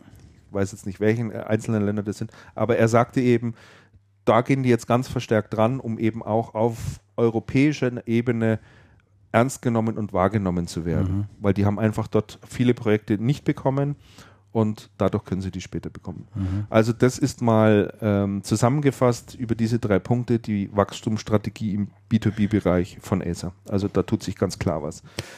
Der Eine Anteil, Bemerkung dazu, ja. äh, Christian. Ja. Alles natürlich äh, absolut richtig, äh, finde ich, äh, und, und, und notwendig, aber alles Dinge, die nicht von jetzt auf gleich wirken, sondern die Zeit benötigen. Ja, die ne? Also Zeit ich denke, zwölf Monate musst du sicher mit rechnen, bis das dann wirklich äh, äh, so steht und greift, dass es halt auch dann äh, die entsprechenden Ergebnisse bringt. absolut richtig. Ja. Also das geht sicherlich nicht von heute auf morgen. Produkte wird wahrscheinlich noch am schnellsten gehen. Da Sicher. genügen wahrscheinlich zwei, drei Anrufe in Taiwan. Baut uns das mal so und so zusammen. Aber ich meine, gerade Personal ist extrem schwierig zurzeit. Also Personalsuche, da haben alle Schwierigkeiten. Wir hatten letztes, letztes Mal im Zusammenhang mit Lenovo Medion hatten wir auch über dieses Thema Personal gesprochen, wie wichtig das halt auch ist, dass du halt die entsprechenden Skills hast in deiner Mannschaft, die mit den, nö- mit den, mit den Leuten sprechen, die deine Produkte verkaufen, mit den, mit deinen Geschäftspartnern. ne? Ja. Und wenn du halt eben keine, wenn du nur Consumer-Leute hast, dann die tun sich schwer mit System, Ja. mit Systemhaus-Kunden. Äh, Ja. Ne? So, das war wie gesagt der erste Teil der ganzen Geschichte. Es folgt noch ein zweiter Teil. Also die Information, da ähm, war ich dem Mirko Krebs auch sehr dankbar dafür, dass er uns das mal so weitergegeben hat und äh, das mal erklärt hat, wie sie sich das vorstellen. Mhm. Jetzt hat aber noch ähm, ein Vöglein sozusagen gezwitschert und äh, uns noch etliche Informationen gesteckt. Und äh, so wie es ausschaut, äh, findet derzeit ein massiver Umbau bei Acer statt. Aha. Also äh, die gehen genau das Thema an, so wie wir es das letzte Mal besprochen haben und wo wir darüber spekuliert haben und gesagt haben, da sind wir mal sehr gespannt, was die dort machen und was die verändern, um in diesem Bereich vorwärts zu gehen. So, jetzt haltet euch fest, ich habe also jede Menge Insider-Informationen bekommen und äh, die wollte ich dann hier an dieser Stelle auch mal loswerden. Erstens, E-Machines wird eingestellt. Mhm. So, passt. Kein, keine schöne Marke in Deutschland, nie gewesen. War Nee, nie- hat kein Bein auf dem Boden gekriegt. wird heute immer so habe eine ich Geschichte in den USA, aber hab, wird, wird heute bei, bei, bei Lidl gerade verschnalzt für 400 479 Euro mit Monitor und allem drum und dran. Also da findet der Abverkauf auch wohl direkt schon, direkt schon statt. Mhm. Passt also auch, dass man hier Ja. das äh, im Consumer-Bereich dort ein Stück weit diese zurückfährt mit, mit. Vielmarkenstrategie von Acer ist mir nie so richtig schlüssig gewesen. Ja, die wird es wohl auch nicht mehr länger geben. Also der Vertrieb von Acer und Packard Bell äh, wird wohl zusammengelegt oder wird zusammengelegt. Äh, der Erik Weinen, der immerhin seit 2005, glaube ich, Country Manager bei Packard Bell war, äh, der ist weg. Ist weg. Mhm. Der ist weg. Mhm. Der, war da, der war da lang. Und nicht wenig erfolgreich, soweit ich weiß. So, und jetzt haltet euch, ja, und jetzt haltet euch fest, äh, es wird bei der Acer eine Commercial Business Unit geben. Ach ja. Ja, und jetzt was an ratet der mal, Zeit ist. und jetzt ratet mal, äh, wer die zumindest aufbauen wird. Keine Ahnung. Kommt ihr nie drauf. Nee. Bernd Bischof. Was? Bernd Bischof. Der Bernd- Bernd Bischof? Der Bernd Bischof. Fujitsu Siemens Genau. und so? Dieser Bernd nicht. Bischof, doch. Bernd Bischof ist wohl schon längere Zeit beratend tätig für Acer. Aha. Und ähm, Sehr interessant. der das ist wird der also, Hammer. ja, Das ich ist mein, voll der Hammer. Ja. Äh, sag mal, hier für Deutschland macht er jetzt so einen Geschäftsbereich. Das kann ich mir nicht denken. doch. Und Bernd Bischof ist doch eigentlich im Ruhestand gewesen. Das habe ich jedenfalls gedacht. Bernd Bischof, der ist doch als CEO von Fujitsu. damals war es noch Siemens Computers, ja. Fujitsu Ja, oder FSD. Fujitsu Siemens, ist Ja. der raus, Ja. Wollte dann eigentlich nur noch Und nach hat Mallorca und auf Golf seiner, spielen. ja und zum Golf spielen und zum Fußball. Genau. Und der macht jetzt so einen kleinen Bereich bei Acer. Ich denke, ich denke, oder? also ich denke nicht, dass er den, dass der operativ in irgendeiner Das Form dort in. Erscheinung treten wird. Ich denke, die werden den Bischof genau aus dem Grund geholt haben, damit äh, er diese Organisation aufbaut. Er weiß sicherlich, was dazu notwendig ist, auf was es ankommt, welche Abteilungen man dazu braucht, wie man sowas positioniert und Absolut. so weiter und so Ja. fort. Und das weiß der natürlich alles. Dafür ist er lange, lange Zeit in der, in der Branche gewesen und verantwortlicher Position. Und ich denke, ähm, er wird sich da einfach, er wird Acer dahingehend beraten, wie sie das tun sollen. Das finde ich von Acer, da haben sie sich echt einen guten Mann geholt. Absolut.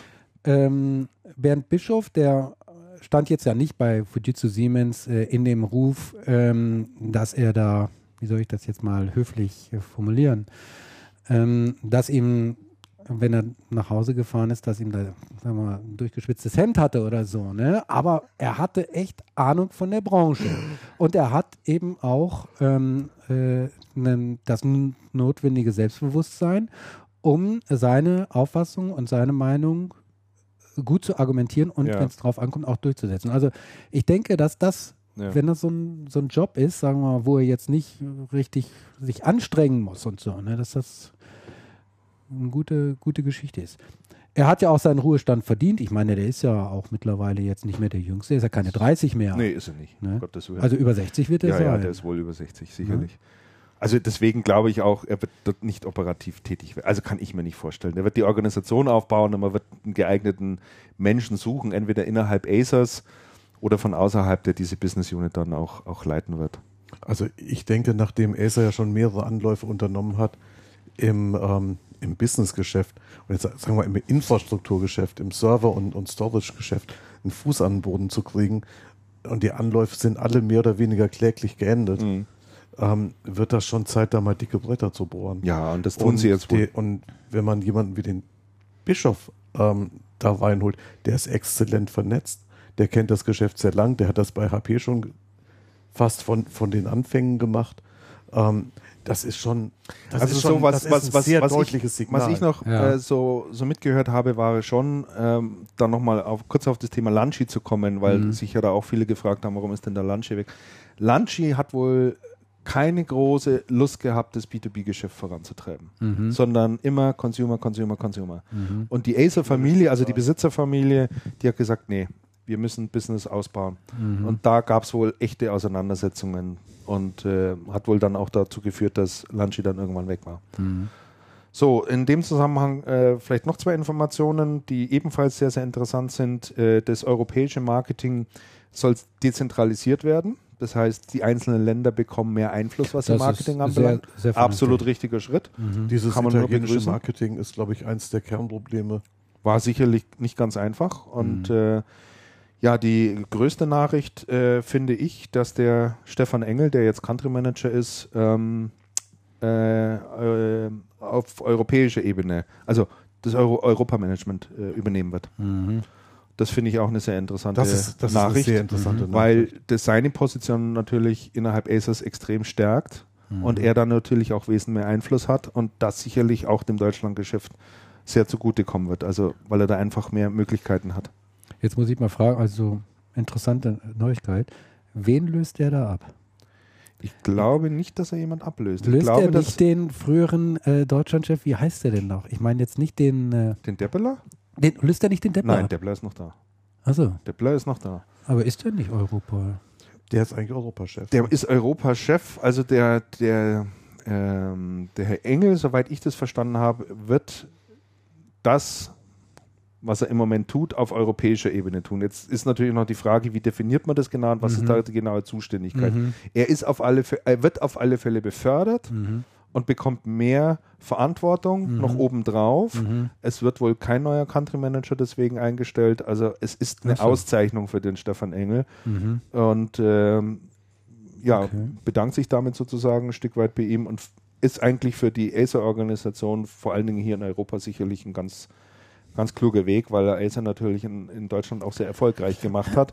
Und man erhofft sich sicherlich auch, dass das ausstrahlt noch auf andere Länder. Sehr interessante Wir hatten doch letztes, wir hatten doch letztes Mal schon gesprochen darüber, dass Acer in Deutschland mit einer sehr kleinen Mannschaft eigentlich sehr viel bewegt Mhm. Ja.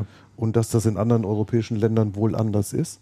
Und das wäre ja auch dann ein logischer Schritt, zu sagen, da ist jemand, der von einer kleinen Organisation kommt, extrem, extrem schlagkräftig und Mhm. viel im Markt bewegt hat und das dann in andere Länder repliziert, würde ich schon. Ja, also ich also- halte das- ich halte es auch für einen sehr interessanten Schritt. Ich halte den Stefan Engel auch dafür einen wirklich guten Mann. Ja.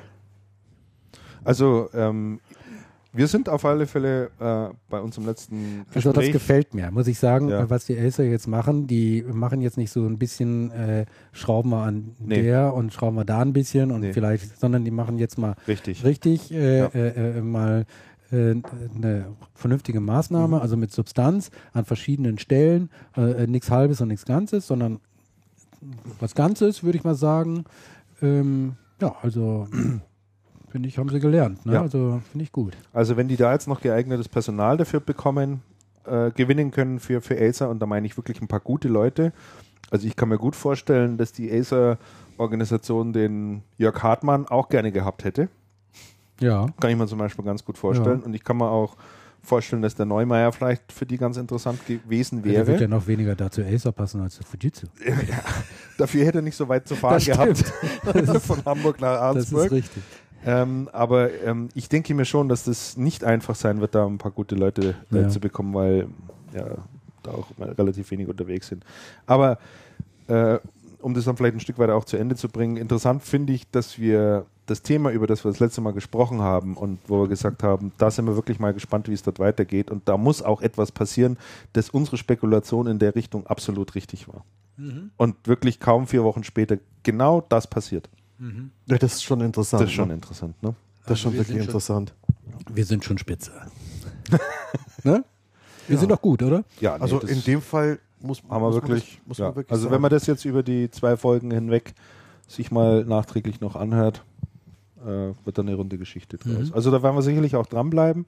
So viel ich weiß, wird Acer das nicht großartig in der Öffentlichkeit kommunizieren, aber wir haben ja jetzt einen Großteil der Informationen auch be bekommen und äh, werden dann in absehbarer Zeit sicherlich auch noch drüber lesen und uns dann mit den Acer-Leuten da auch drüber unterhalten. So, gibt es sonst noch was zu sagen zu Acer? Im Moment erstmal nicht. Dann kommen wir vielleicht nochmal ähm, auf Fujitsu zurück.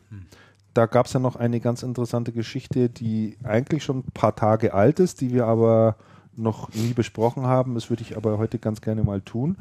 Und zwar hat äh, Fujitsu ja Anfang des Jahres die Fnext AG äh, gegründet.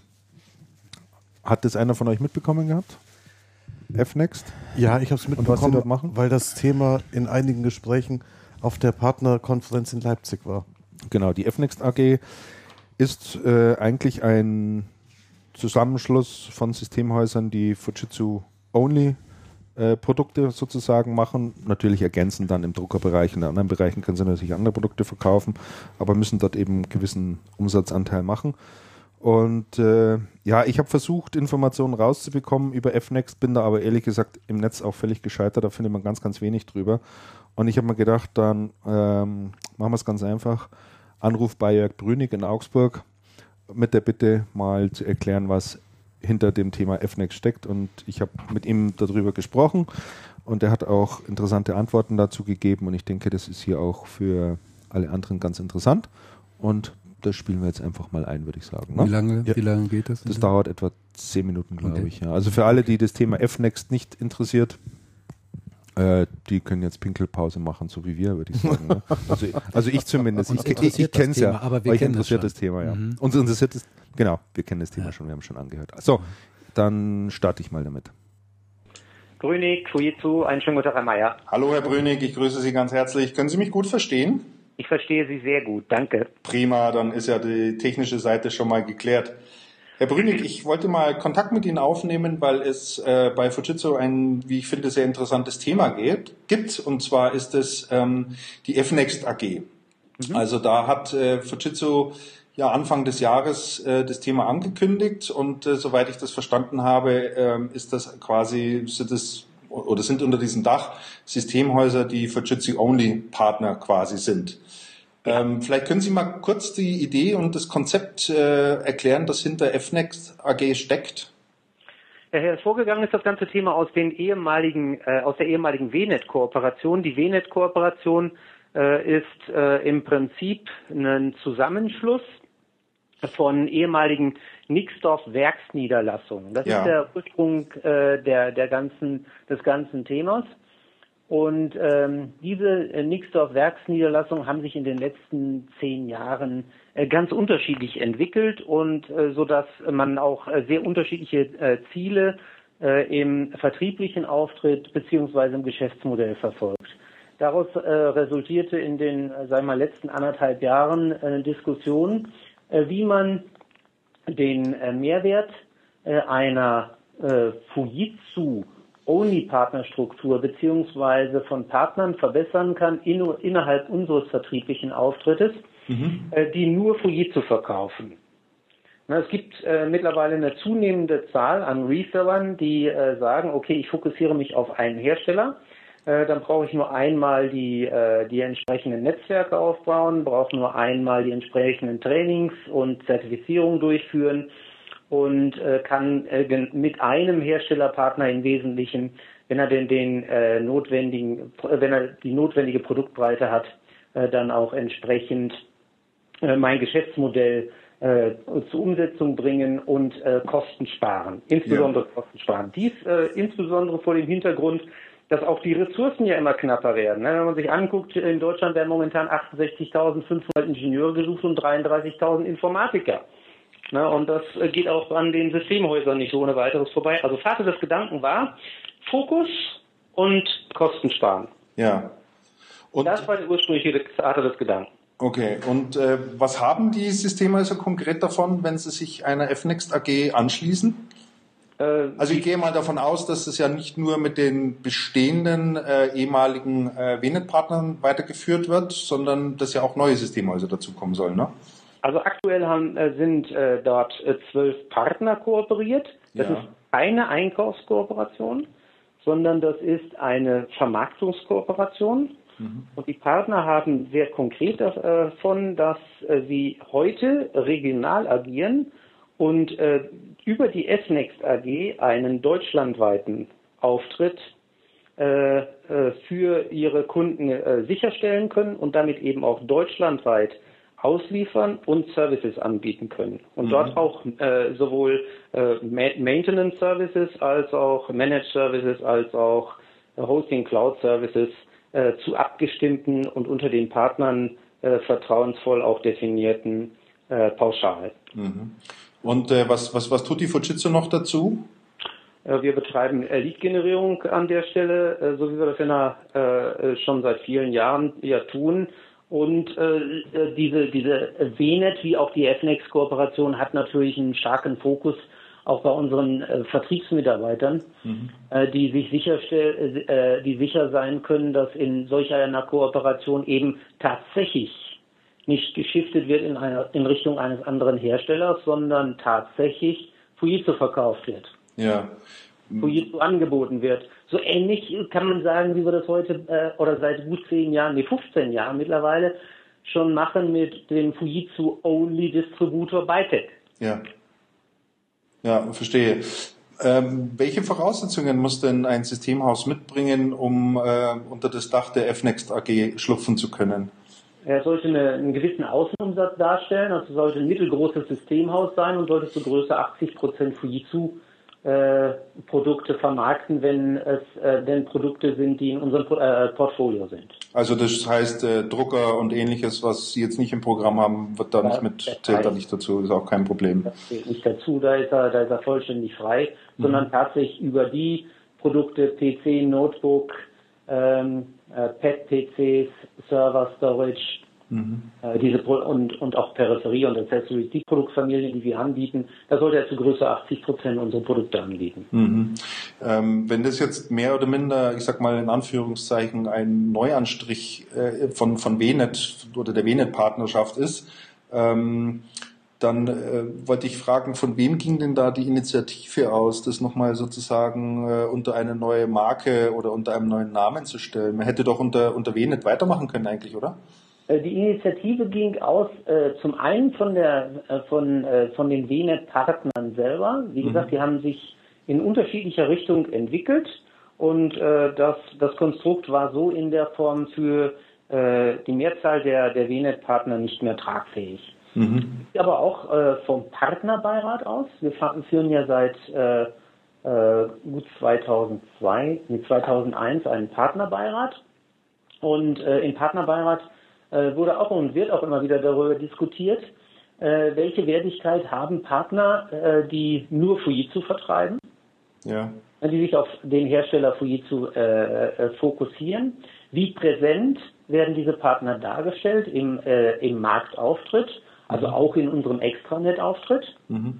Ne? Und äh, wie honoriert ein, ein Hersteller wie Fujitsu eben diesen Fokus und das Commitment äh, ihrer Partner, sich eben äh, ausschließlich auf das Businessmodell von Fujitsu eben auch zu konzentrieren. Mhm.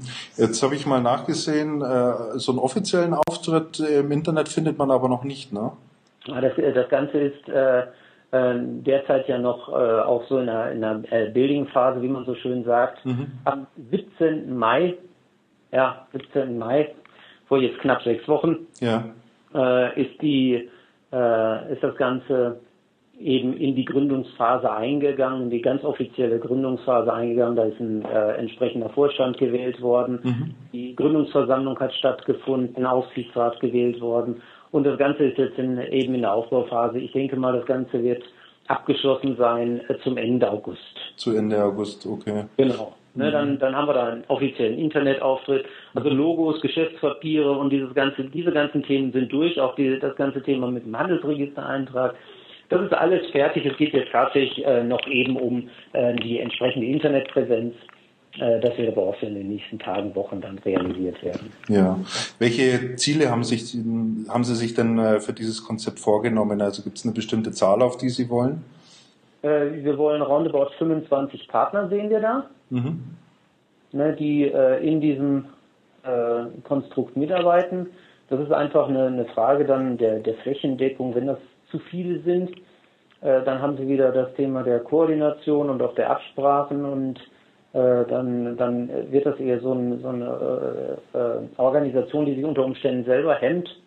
Und äh, auf der anderen Seite ist es so, dass sich für so eine Organisation, um den Servicegedanken da nach vorne zu tragen, bundesweiten Servicegedanken nach vorne zu tragen für die gemeinsamen Endkunden, brauchen sie eine gewisse Flächendeckung auch der Geschäftsstellen der Partner, ja. sodass sie also da, äh, da mit den heutigen zwölf äh, noch nicht klarkommen. Ja, und nicht äh, und, und nebenher kostet die Sache natürlich alles auch ein bisschen Geld. Es muss ja auch Ja. jemand vorantreiben. Man braucht ja da auch Ressourcen, die vorgehalten werden muss. Man muss das ja auch alles koordinieren. Ähm, das darf man ja auch nicht außer Acht lassen bei der Sache. Ganz genau, so ist das. Ja, also 25 Partner mittlerer Größe. Und äh, die Zielstellung an der Stelle ist signifikantes Wachstum. Mhm. Okay. Sowohl für die Partner, äh, insbesondere aber auch für uns, ganz offen gesprochen. Ja, gibt es denn schon äh, seit dem offiziellen Start vor sechs Wochen äh, Feedback in irgendeine Richtung? Äh, von den Partnern, von diesen zwölf Systemhäusern aus, äh, ausgesprochen positiv. Ja. Ne, äh, aus dem Markt heraus äh, bekommen wir Bewerbungen für das Thema, die wir dann natürlich an den Vorstand der FNEX AG weiterleiten. Äh, die Fujitsu selber ist an dieser Kooperation in keiner Weise beteiligt. Ne? Also das ist eine Beteiligung dieser Systemhäuser, Ja. die sich dort zusammengeschlossen haben. Okay, verstehe. Und die prüfen das dann auch sozusagen, ob der als Mitglied aufgenommen werden kann.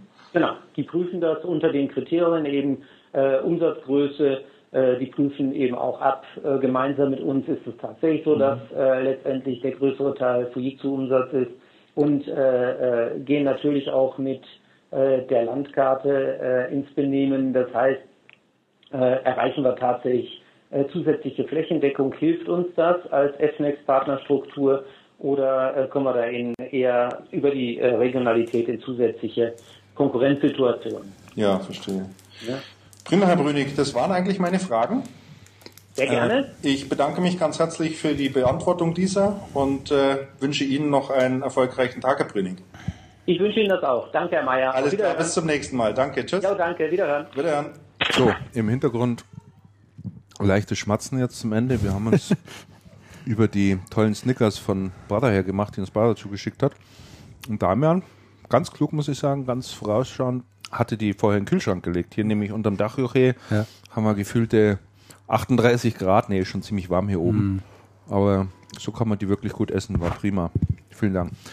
Du, Damian, du hattest gesagt, du wolltest zum Thema Fnext äh, noch eine Anmerkung machen. Ja, sogar zwei, wenn Oder ich darf. zwei, ja, Und gerne. zwar äh, äh, zum einen ganz speziell zu diesem Thema und zum anderen zu der Frage, ähm, äh, ist so eine enge Herstellerbindung oder Pro und Con so Mhm. zu, von einer solchen engen Herstellerbindung? Äh, Bindung?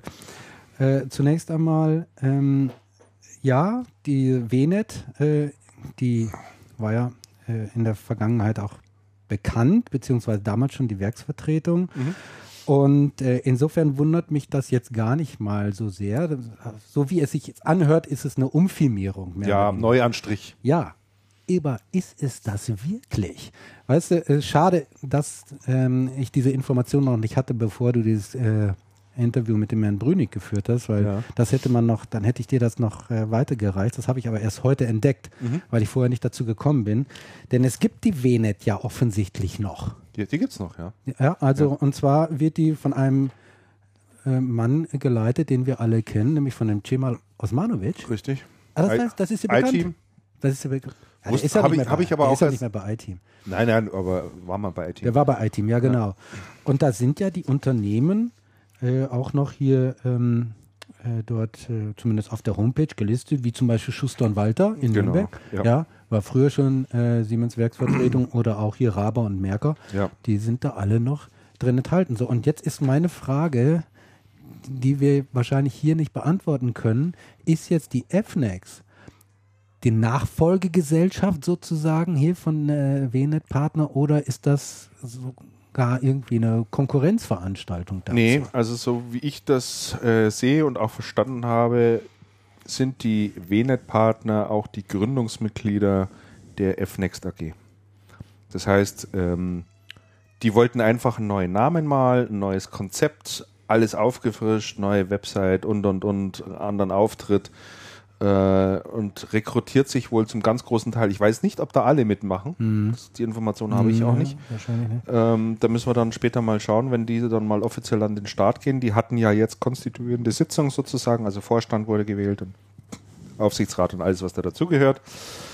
Und äh, äh, ich glaube, er hat es im Interview gesagt, dass sie noch im Laufe dieses Jahres, Ende August oder Anfang September, glaube ich, starten werden und dann wird es sicherlich auch einen offiziellen Auftritt geben. Und da sollte man dann tatsächlich mal vergleichen, wer von den ehemaligen WNET-Partnern äh, da noch mit an Bord ist und wer da auch neu hinzugekommen ist. Auf jeden Fall. Also ein ähm, Hörer, jetzt verlässt mich gerade hier mein Rechner, ne, da ist er wieder. Der schreibt uns, äh, die sind jetzt alle FNEX. Die wen, wen ah, okay, sind alle, sind alle alle dazugegangen, ja. Mhm. Mhm. Ah, okay. Dann ist das ja auch geklärt. Dann ist es soweit auch geklärt Ähm. und äh, bin mal ganz gespannt, wer da neu hinzugekommen ist. Also welche Häuser sich da entschlossen haben, den Weg auch zu gehen. So, und jetzt die Frage, die ich gerne mit euch noch mal ein bisschen diskutieren möchte, beziehungsweise wo ich eure Meinung gerne äh, zu hören, Andreas tippt und tippt. hören äh, möchte. Andreas, bist du noch bei uns? Ich bin, ich bin fest bei euch. Das ist schön.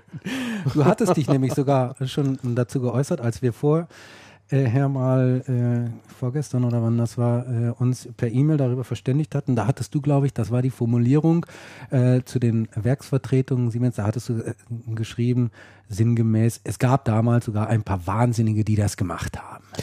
Das, war, das bezog sich auf das Programm von Compaq. Stimmt das? Nein. Wir sprachen über Siemens. Richtig. Und ich habe gesagt, ich hatte, ich hatte gesagt, so ja, genau. Ich hatte gesagt, mich erinnert diese ganze Geschichte an eine Initiative, die Compaq vor Jahren gemacht hat. Ach so, aha. Ähm, und zwar war die Idee von Compaq, wir machen das jetzt genauso wie die Autohersteller. Genau. Mercedes. Mhm. Es gibt eine, es gibt einen Compaq-Händler, der hat ausschließlich Compaq, der hat Compaq im, ähm, im Eingangsbereich, der hat die Compaq-Fahnen, Mhm. der hat einen, der hat einen Showroom und verhält sich so, als wäre er, als wäre er Compaq. Und da hatte ich gesagt, das haben sogar ein paar Wahnsinnige. Mhm. Ah, okay. Das bezog sich nicht auf Siemens. Ach so, das bezog, bezog sich sich nicht auf, bezog sich auf damals auf Compaq. Und bei Und Compaq hat das Es aber nicht ist ein funktioniert. Programm, was tatsächlich nicht funktioniert hat. Bei Compaq nicht. Nee, das, ähm, das, wird dann, das wird dann irgendwann wieder eingestellt. Mhm. Ich meine, die Bianca Brinker wäre dafür zuständig gewesen damals für das Programm. Das Also ist ich- aber schon relativ lange her. Also ich beschäftige mich auch schon seit ein paar Jahren damit der Frage, äh, ist das gut, kann das funktionieren, äh, welche Voraussetzungen müssen erfüllt sein, damit es funktioniert oder wenn es nicht funktioniert, was sind die Gründe dafür, dass es nicht funktioniert und es gibt ja doch einige Gründe, die dafür sprechen, so etwas zu tun, also von Systemhausseite oder von Händlerseite, sich so eng an einen äh, Hersteller zu binden. Es gibt aber auch eine ganze Menge Gründe, die dagegen sprechen. Ne? Ja. Also äh, mir würde so spontan jetzt einfallen, Gründe, die dafür sprechen. Äh, das hat ja der Brünig jetzt auch äh, äh, angedeutet. Du kriegst halt wirklich die optimale Unterstützung vom Hersteller. Also das ist eine Conditio sine qua non, würde ich Ja, sagen. Also natürlich. wenn das nicht da ist, dann brauchst du gar nicht erst anzufangen. Der Hersteller muss auch äh, die Produktrange haben, damit du halt ein vernünftiges Business machen kannst. Ja. Ähm, wobei interessanterweise, die muss jetzt gar nicht mal so riesig sein. Ja, gerade hier, wir sind ja hier in München-Lochhausen, also im Westen, und ein paar Meter weiter beginnt Gröbenzell. Und in Gröbenzell gibt es eine Firma, das ist äh, der Händler Grö äh, Gröbel, Herr Gröbel aus Gröbenzell. Aha. Und der ist Epson. Äh, nicht einfacher Epson-Händler, habe ich mir das hier nicht nochmal ausgedrückt? Oder? Nein, der ist ähm, Epson Solution Center, so heißt es. Das heißt, der macht nichts anderes als Epson. Und Epson macht ja halt nicht nur Drucker, ne, sondern die machen auch in zunehmendem Maße Projektoren. Ja. Projektoren-Business. Ja, ja. Aber viel mehr machen die auch nicht. Und der Herr Gröbel, der macht nichts mit PCs, Server, was es da sonst noch alles gibt, Notebooks und so weiter. Der macht nur Printer Und, Und- Pro Projektoren. und Projektoren. Business, B2B und B2C. und wirklich, also formidabel, muss man echt sagen. Also das Geschäft von ihm, ich war mal da, habe mir das angesehen, das macht einen hervorragenden Eindruck. Der hat da ein Home Cinema sich da aufgebaut, um das seinen Kunden zu zeigen, wie, was du mit Projektoren alles machen kannst. Sensationell klasse. Ne? Ja, er wird auch die entsprechende Stützung von Epson bekommen. Ne? Und er sagt, ich brauche das und das dann für meinen Laden, dann kriegt er das Das, wahrscheinlich auch. das ne? ist also absolut die Voraussetzung. Also das glaube ich auch, dass das ein ganz wichtiger Punkt ist bei, in, in, bei der Diskussion, die wir gerade führen. Der zweite Punkt hingegen, wo dann gesagt wird, naja, das Tolle sei ja auch, dass gerade diese kleinen mittelständischen Häuser sich dann gegenseitig unterstützen können bei größeren Projekten, wo sie jetzt außerhalb ihrer Region ist oder da brauchen sie noch irgendjemand, weil das Unternehmen eine Dependance noch irgendwo hat, wo er normalerweise nicht hinreicht und das dann das befreundete in Anführungszeichen Systemhaus übernehmen kann. Äh, Das als Grund zu nennen, äh, weiß ich nicht, ob das unbedingt zulässig ist, weil das kannst du mit jeder Kooperation auch haben. ja. Äh, Die, die, Das kannst du mit jeder Systemhauskooperation haben. Also die das Entscheidung ist ist ein halt Punkt, den kann man nicht unbedingt gelten die lassen. Entscheidung ist halt eine sehr grundsätzliche. Möchte ich mich so eng an den Hersteller binden? Mhm. Hat das tatsächlich ähm, die Benefits? hat das die Benefits auch nachhaltig über eine sehr lange Zeit, also auch noch in Natürlich. fünf Jahren, wenn dem Ja. Hersteller einfällt, ähm, der, der sieht ja aus wie ich, ist aber gar nicht ich, sondern ist ja ein ganz anderer und macht das Geschäft lieber selber. Ähm, was dann viele Systemhäuser auf der anderen Seite sagen, ist, unser höchstes Gut ist doch die Unabhängigkeit, denn nur Unabhängigkeit kann unabhängige Beratung gewährleisten und, und, und. Das ist richtig. Ja, ja. Was, was ja auch sehr valid ist. Also die Argumente sind beide, die sind, die sind schon beide gültig. Man muss halt dann abwägen, was, was man machen will. Ja, natürlich, ganz klar. Wobei ich diesen Punkt mit der Unabhängigkeit, der ist natürlich nur relativ. Ja, äh, kein Systemhaus, kein Händler kann wirklich total unabhängig sein. Damit Das die ja richtig. völlig überfordert. Also schon allein aus äh, Kapazitätsgründen, was der Brünig ja auch sagte, mit jedem Hersteller, mit dem du zusammenarbeitest, musst du dich auseinandersetzen. Du musst deine Leute darauf schulen, du musst die Programme von dem schulen, du musst die Ja. Produkte kennen und so weiter. Das ist alles schon sehr komplex. Ne? Und äh, das ist natürlich auch eine Reduktion von Komplexität, wenn du dich nur noch für einen entscheidest. Ja. Das heißt, du kannst die Energie, die du an der Stelle sparst, woanders einsetzen. Auch ein Da muss ich im Übrigen noch ein bisschen zurückrudern bei dem, was ich vorher gesagt habe, was das Thema Kooperationen anbelangt, beziehungsweise Übernahme durch ein befreundetes Systemhaus. Die sprechen dann natürlich auch eine Sprache. Mhm. Also kann ja, kann ja jetzt sein, dass du dann innerhalb einer Kooperation äh, irgendwo ein Systemhaus sitzen hast, mit dem du dann zusammenarbeitest, wenn du Geschäfte in der Region dann machst. Jetzt ist der meinetwegen aber IBM-Händler eigentlich, ja, und muss dann da irgendwelche HP-Geschichten äh, erledigen. ist ja natürlich ganz schwierig für den oder im Softwarebereich auch. Also da kann dann natürlich zumindest sein, dass die, wenn sie im Hardwarebereich miteinander sprechen, ähnlichen Level haben. Ja. Also das, das gilt sicher. Und weil du auch Schuster und Walter gerade vorhin erwähnt hast, ist auch übrigens nochmal ein Beispiel dafür, dass die wirklich, äh, dass man da wirklich auch mit einer Marke ein sehr, sehr gutes Geschäft machen kann. Die Schuster und Walter äh, ist in der Umsatzklasse, äh, in die sie reingehört, zwischen 50 und 250 äh, Millionen Euro, seit mehreren Jahren bestes Systemhaus. Also wirklich, und das ist eine große Studie zusammen mit der Computerwoche, Interessant. ähm, äh, die dort gemacht wird, wo also die Leser der Computerwoche, sprich die Kunden der Systemhäuser darüber befragt werden, wie zufrieden seid ihr mit eurem Lösungspartner, mit eurem Systemhaus. Und äh, da kommen immer über 6600 Rückläufer, also es sind wirklich valide Zahlen auch, die dahinter sind. Und Schuster und Walter immer ganz exzellente Zahlen. Also spricht da auch dafür. Und, und vielleicht kann man, vielleicht ist es tatsächlich eine Einstellungssache oder ich weiß es nicht. Ja, es ist, Es ist schwierig zu sagen. Es ist, wir, es, man kann zumindest nicht den Beweis antreten, es ist gut oder es ist Nein, schlecht. Das, nein. Es passt, glaub geht ich, so nicht. Nein, es muss irgendwo passen. so nicht. Es passt musst- weder für alle Händler bzw. Systemhäuser noch für alle Ja, Hersteller. du musst Es die Kunden dazu haben und, und, und. Das musst du dir sicher lang, lange Zeit aufbauen. Ich sag mal, wenn jetzt einer in einer Region wohnt, ähm, wo jetzt viel Behördengeschäft zum Beispiel gemacht hat, da ist traditionell früher schon immer viel Siemens Nixdorf reinverkauft worden, dann später natürlich FSC-Produkte reinverkauft worden. Jetzt dadurch, wo sie nur Fujitsu machen, ist sicherlich ein bisschen schwieriger geworden, aber kann sein, dass der Händler oder das Systemhaus gerade in dieser Region eben dort seine Klientel sitzen hat. Ja. Und dann macht er hauptsächlich dieses Geschäft. Ja. Und dann macht es sicherlich auch Sinn zu sagen, ich mache eh schon 60 Prozent, 70 Prozent Umsatz mit denen. Komm, dann lege ich noch ein bisschen was drauf, schmeiß die anderen Brands raus Ja. und kriege dafür aber eine richtig gute Unterstützung. Also wird man wahrscheinlich tatsächlich von Fall zu Fall unterscheiden müssen.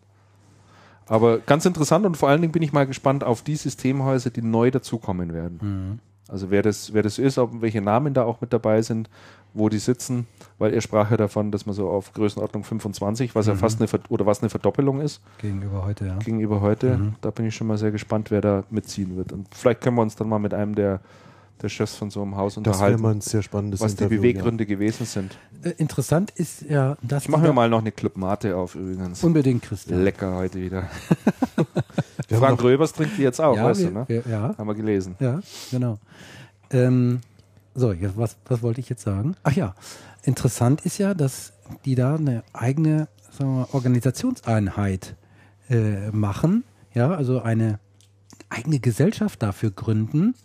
Äh, warum tun die das? Habe ich mich gefragt. Ne? Warum können die das nicht einfach an irgendeiner Abteilung bei Fujitsu aufhängen? Und da hat ja der äh, Jörg Brüning auch einen interessanten Satz äh, gesagt. Ähm, da muss schon eine gewisse äh, Steuerung und auch Kontrolle dahinter sein. Ne? Dass äh, jemand, der darüber wacht, dass das alles auch oder dass die Schäfchen alle auch das tun, was sie tun sollen Ja. und nicht da eben über die Wiese springen und irgendwie was anderes. Ne? Ja. Also ähm, das äh, scheint mir auch ein sehr so ein Ansatz zu sein, ähm, wo man aus der Erfahrung klug geworden ist, sozusagen. Ne? Das ist richtig, ja. Mhm. Ich bin aber ganz gespannt, wer den Laden dann dort führen wird und wie die sich da aufstellen und wollen wir da mal sehen. Also das sollte man uns auf alle Fälle mal aufschreiben, dass Da wir wird das wahrscheinlich so ein alter Kooperationsjunkie wird da irgendwie den Vorstand übernehmen. Ne? Und weil das ist ja halt ein Job, da musst du schon. Frank Garels. Ne? Na, der macht das ganz bestimmt nicht mehr. Aber auch so nicht. jemand halt, Ja. der eben halt eben so Ja. viele Bälle gleichzeitig hochhalten kann. Ja. ja. ja, wahrscheinlich. So in die Richtung. Ja. Aber das äh, sollte man mal nachverfolgen, das Thema. Da kommt, ich glaube, da kann man noch ein bisschen das mehr, wir mehr Sachen rausziehen. So, was haben wir noch an größere Themen haben wir eigentlich gar nicht mehr für heute draufstehen. Also nichts, nichts Wesentliches. Das äh, finde ich total überraschend, weil Christian, als ich nämlich diese Agenda gesehen hatte, da Bist du wieder gedacht, immer in Ohnmacht Gottes gefallen, ne? Willen, das wird wieder drei Stunden, vier Stunden dauern. Vier haben wir noch nie gemacht. Hm? Drei war das Maximum. Ja, aber das Ziel ist ja, sich zu steigern. Ne? Ne? so habe ich dich immer verstanden. Na, höchstens vielleicht noch in der Frequenz, aber das werden wir wahrscheinlich auch nicht schaffen. Aber, Aber- nicht in der Länge. also man muss auch allen Kritikern und äh, naja, also ich kann es verstehen, wenn einer sagt, das ist mir alles zu lang und, und, und, und, ja, aber es verlangt ja auch niemand, dieses Ding in einem Rutsch zu hören. Nee. Also man, kann kann ja mal auf den Pause-Knopf drücken und kann mal sagen, und den Rest höre ich mir morgen, übermorgen an. Von, von, von daher verstehe ich die Kritik in Anführungszeichen jetzt nicht, nicht unbedingt, also weil man jederzeit auf den Pause-Knopf drücken kann oder ganz ausschalten kann und halt später weiterhören Der kann. ganz, ganz ausschalten ich sag immer, es- scheidet ja ganz aus. Ich, ich, sag, ne, ich sag ja auch immer. Denke ich mal, oder? es muss ja auch vier Wochen halten. Ja. Ne? Ja. Und da, äh, da kann ich ja nicht mit einer 20-minütigen Sendung, da bringe ich ja auch nichts unter. Nein. Und wir haben Dann uns ja, müssen wir es jede Woche machen. Nee, ja eben. Und wir haben uns ja auch auf die Fahne geschrieben, Themen mal wirklich intensiver zu beleuchten und nicht nur drüber hinweg zu huschen, Richtig. äh, wie bei einer Online-Meldung, sondern auch ein bisschen darüber zu reden und mal von, der, von verschiedenen Aspekten her zu betrachten. Ne? Also über Also und Aktivis wollen wir heute gar nicht reden. Gibt es da was Neues? Was ja, gut, äh, da sind jetzt halt, äh, einer hatte mir gesagt, er hatte von einer Entlassungswelle gesprochen, die da jetzt in äh, Soest und äh, Straubing. Straubing ansteht. Ich weiß nicht, ob es wirklich eine Welle ist. Es sind äh, Personen entlassen worden. Man weiß nicht, wie viele, weil Akti also Aktivis sagt nicht, wie viele es insgesamt äh, äh, waren, auch nicht, wenn man sie fragt. Ähm, ich denke, wir werden in der nächsten Ausgabe, ja, in vier Wochen, durchaus Gelegenheit haben, nochmal das Thema also Ja. Aktivis zu behandeln, weil äh, ähm, ihr habt ja mitbekommen, dass da halt doch eine gewisse Unruhe äh, ist, äh, also auch im Managementbereich. Und ähm, ich wäre bereit, eine Wette einzugehen, dass wir in den nächsten, naja, mal Wochen, dass wir da sicher noch einen prominenten Abgang haben werden. Ja, Ja. glaubst du? Das, das würde mich nicht wundern, sagen wir mal so. Okay. Also es gab wohl offensichtlich auch einen Artikel im Straubinger Tagblatt Ja? äh, zur Geschichte also, weil die natürlich da auch beheimatet sind. Ich muss jetzt nochmal die Kollegin fragen, ob er der auch zugeschickt wurde. Also die hat dort mit dem Straubinger Tagblatt auch telefoniert und sie hat auch einen Beitrag dazu geschrieben, aber ich glaube, relativ viel Information war da auch nicht drin. Also eben auch nur, dass dort Entlassungen gibt, aber in welcher Größenordnung. Auf jeden Fall, es hörte sich ja am Anfang so an, als wenn das halt eine wunderbare Zukunft für alle Beteiligten Nein, war es natürlich nicht. Der Herr Möller-Hergt, der ja dann äh, der äh, vom äh, Hauptgesellschafter kam, der hatte ja gesagt, in diesem Fall ist 1 und 1 4. Der Mann ist übrigens Mathematikprofessor, habe ich jetzt nachgelesen. 1 und 1 4. Ja, also letzten Endes ist es auch nur eine Übernahme wie viele andere. viele auch. andere auch. Und sonst Ja. nichts. Genau. Und Mit es gibt die Reibungsverluste, die entsprechenden und Reibungsverluste, Überdeckungen und Überlappungen und- und Also doppelte Abteilungen, die man hat und das ist, war so vorhersehbar das, doch, ist so, oder? das ist halt so. Das ist halt Das so. ist halt so. Und die, und die Frage, wie viel man dann vom Geschäft hält und wie viel Kunden man hält und hängt von vielen Faktoren ab und von vielen Zufälligkeiten, muss Ja, man natürlich. sagen. Wenn Sie heute vom Andreas so wenig hören, das liegt einfach daran, ich glaube, der schreibt nebenher nur noch E-Mails oder so. Ich habe noch keine einzige E-Mail nebenbei geschrieben. Nee, er, er recherchiert. Ich habe tatsächlich jetzt versucht, diesen Artikel im Straubinger Tagblatt zu finden. Nee, dann kommst du, der ist da Ich glaube, für 2,50 Euro bekommst du ihn, glaube ich. Ich glaube für 2,50 Euro. Was? Die wollen 2,50 Euro für einen 2,50 Artikel? Euro. Wow. Ja, ja, ja. Und der Artikel ist ist tatsächlich von gestern. Ja, ja. Also der ist heute schon im kostenpflichtigen. Archiv. ja. Der war gestern auch Der schon. war gestern war gestern, ja. War auch, er gestern schon, auch war schon? auch schon kostenpflichtig. Also Das ist ein Ding. Die Und wenn du Straubinger das machen das richtig. online, da bezahlst du ja nur 1,55. Aber dann hast du das komplette Handelsblatt. ja, ja. Also da ist 2,50 Euro schon. Finde ich auch ganz schön teuer. Das ist schon, das schon ordentlich, aber der Titel des, des Artikels, also baut noch heuer Arbeitsplätze ab. Oh, Das naja. ist Noch der Titel. heuer. Noch heuer Arbeitsplätze ab. Da hat der frühere Chefredakteur vom Spiegel, wenn da jemand kam, in einen Artikel Heuer reingeschrieben hat, dann hat er immer den Artikel zurückgeschickt mit der Anmerkung, Heuer ist der Lohn des Matrosen. Weil Heuer gibt es hier nur bei uns, hier in, in München oder in Bayern. Da oben kennt keiner sonst Heuer. Was heißt das Heuer? Echt? Das Ja, kennen nee. die da nicht? Nein. Nein, das ist in Norddeutschland überhaupt nicht geläufig. Nein. Wusste ich auch nicht. Nee, ist Nee. so. Das darfst du nicht schreiben. Was sagen die dann zu heuer? In In diesem, Jahr, oder? In diesem Jahr. In diesem Jahr. Okay. Ja. Das, hat, ah, das wusste ich auch nicht. Ich benutze das Wort bis heute nicht. Nee. Und das werde ich mir heuer auch nie mehr angewöhnen. Das Modell, der, das Modell des Straubinger Tagblatts ist übrigens, weil ich es gerade hier vor mir sehe, ähm, ausführliche Artikel aus den Lokalzeiten unserer Zeitungen. Diese Rubrik ist kostenpflichtig. Sie können für 12 Euro, äh, für 2,50 Euro 12 Stunden lang recherchieren. Ach so. Also man nimmt da nicht Artikel. Okay, sondern das man kriegt, ein eine gutes Zeit, Modell. man kriegt eine Zeitfreischaltung. Okay. Finde ich, finde ich ein gutes Modell. Wobei ich dann sagen würde, 2,50 nachdem mich tatsächlich viel. nur dieser Artikel interessiert, ist Da müsste schon- die Headline anders sein. ist das, ja, Ne? Mord und Totschlag bei Also Straubing oder Würde ich sofort, hätte ich sofort runtergeladen. Absolut. das wäre uns zwei ja, Euro und dann wäre die. Enttäuschung groß, wenn nichts drinsteht an Informationen anschließend. Und dann gehst du da nie wieder rein. Sagst, es war einmalig und nie wieder. Ja. Aber ich meine, mit diesem Ja, aber so gehe ich ja gar nicht ran. Reich wird da sowieso keiner. Also ich glaube nicht, dass die da nennenswerte Umsätze damit machen. Na, mit mit, sowas. mit Sicherheit also, nicht. Das Nein. kann ich mir auch nicht vorstellen. So, genau, wir haben gesagt, wir haben gar nicht mehr so viel. Ein Thema vielleicht, was man, über das man noch mal kurz zumindest ansprechen kann, weil vielleicht, ich habe immer die Hoffnung, dass der Andreas sich da ein bisschen auskennt. Oder Was- zumindest was den Hans euch im Gruneck kennt. Nein, Nein, die kenne ich nicht. kennst du auch nicht. Nein. Armin kannte den. Sagte, ja, natürlich, klar, war vorher bei iRiver und, und, und. Ich kannte den überhaupt nicht. iRiver, Der steht jetzt schon, jedenfalls an der Spitze als General Manager eines Unternehmens, das heißt Kobi Electronics GmbH.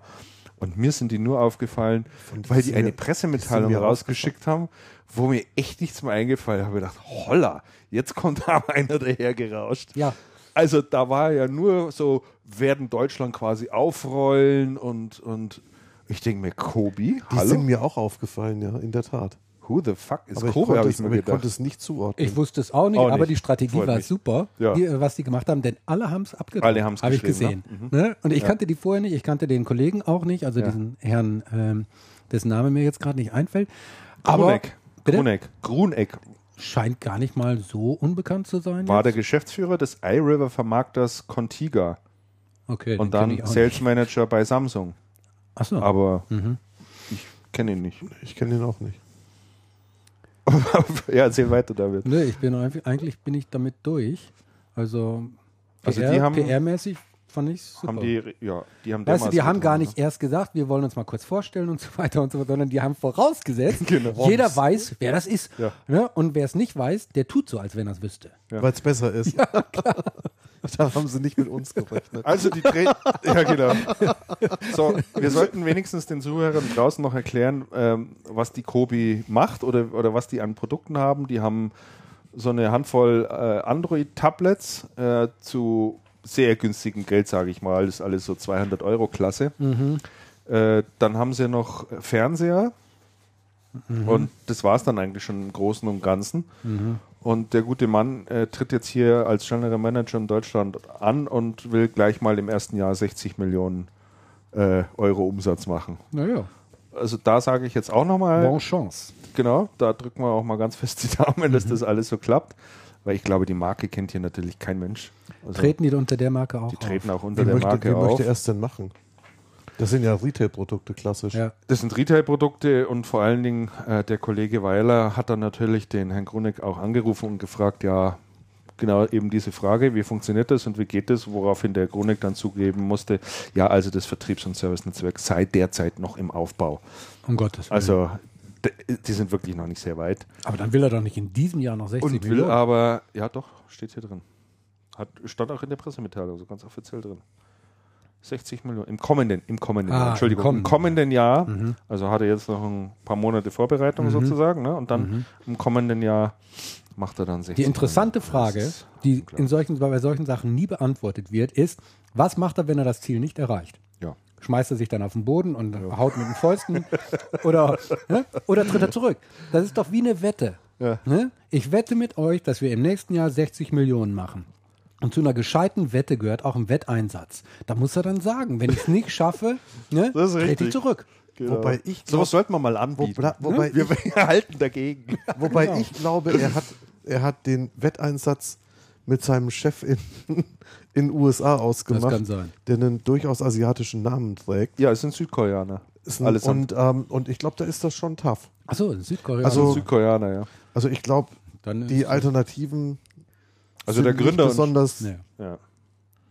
Also der Gründer und der Chef ist Südkoreaner, die waren, der hat wohl lange Zeit Distributionsgeschäft gemacht und äh, der hat dann irgendwann entschieden, bei diesen Consumer Electronics, äh, die ganzen Marken würden immer so viel Geld kosten und dann hat er sich irgendwie einfallen lassen, Kobi zu gründen und da kriegt man super Top-Qualität zum echten Low-Budget. Äh, ne? Und so. Das ist klar. Kennen wir ja. Also ist, mich erinnert das ja alles irgendwie so an Telefunken und Grundig und wie sie, na, nicht Grundig, doch Grundig war es, glaube ich, die ja auch alle angekündigt Nordmende. haben. Ne? Wir kommen alle jetzt zurück und rollen den Markt wieder auf und tolle Produkte.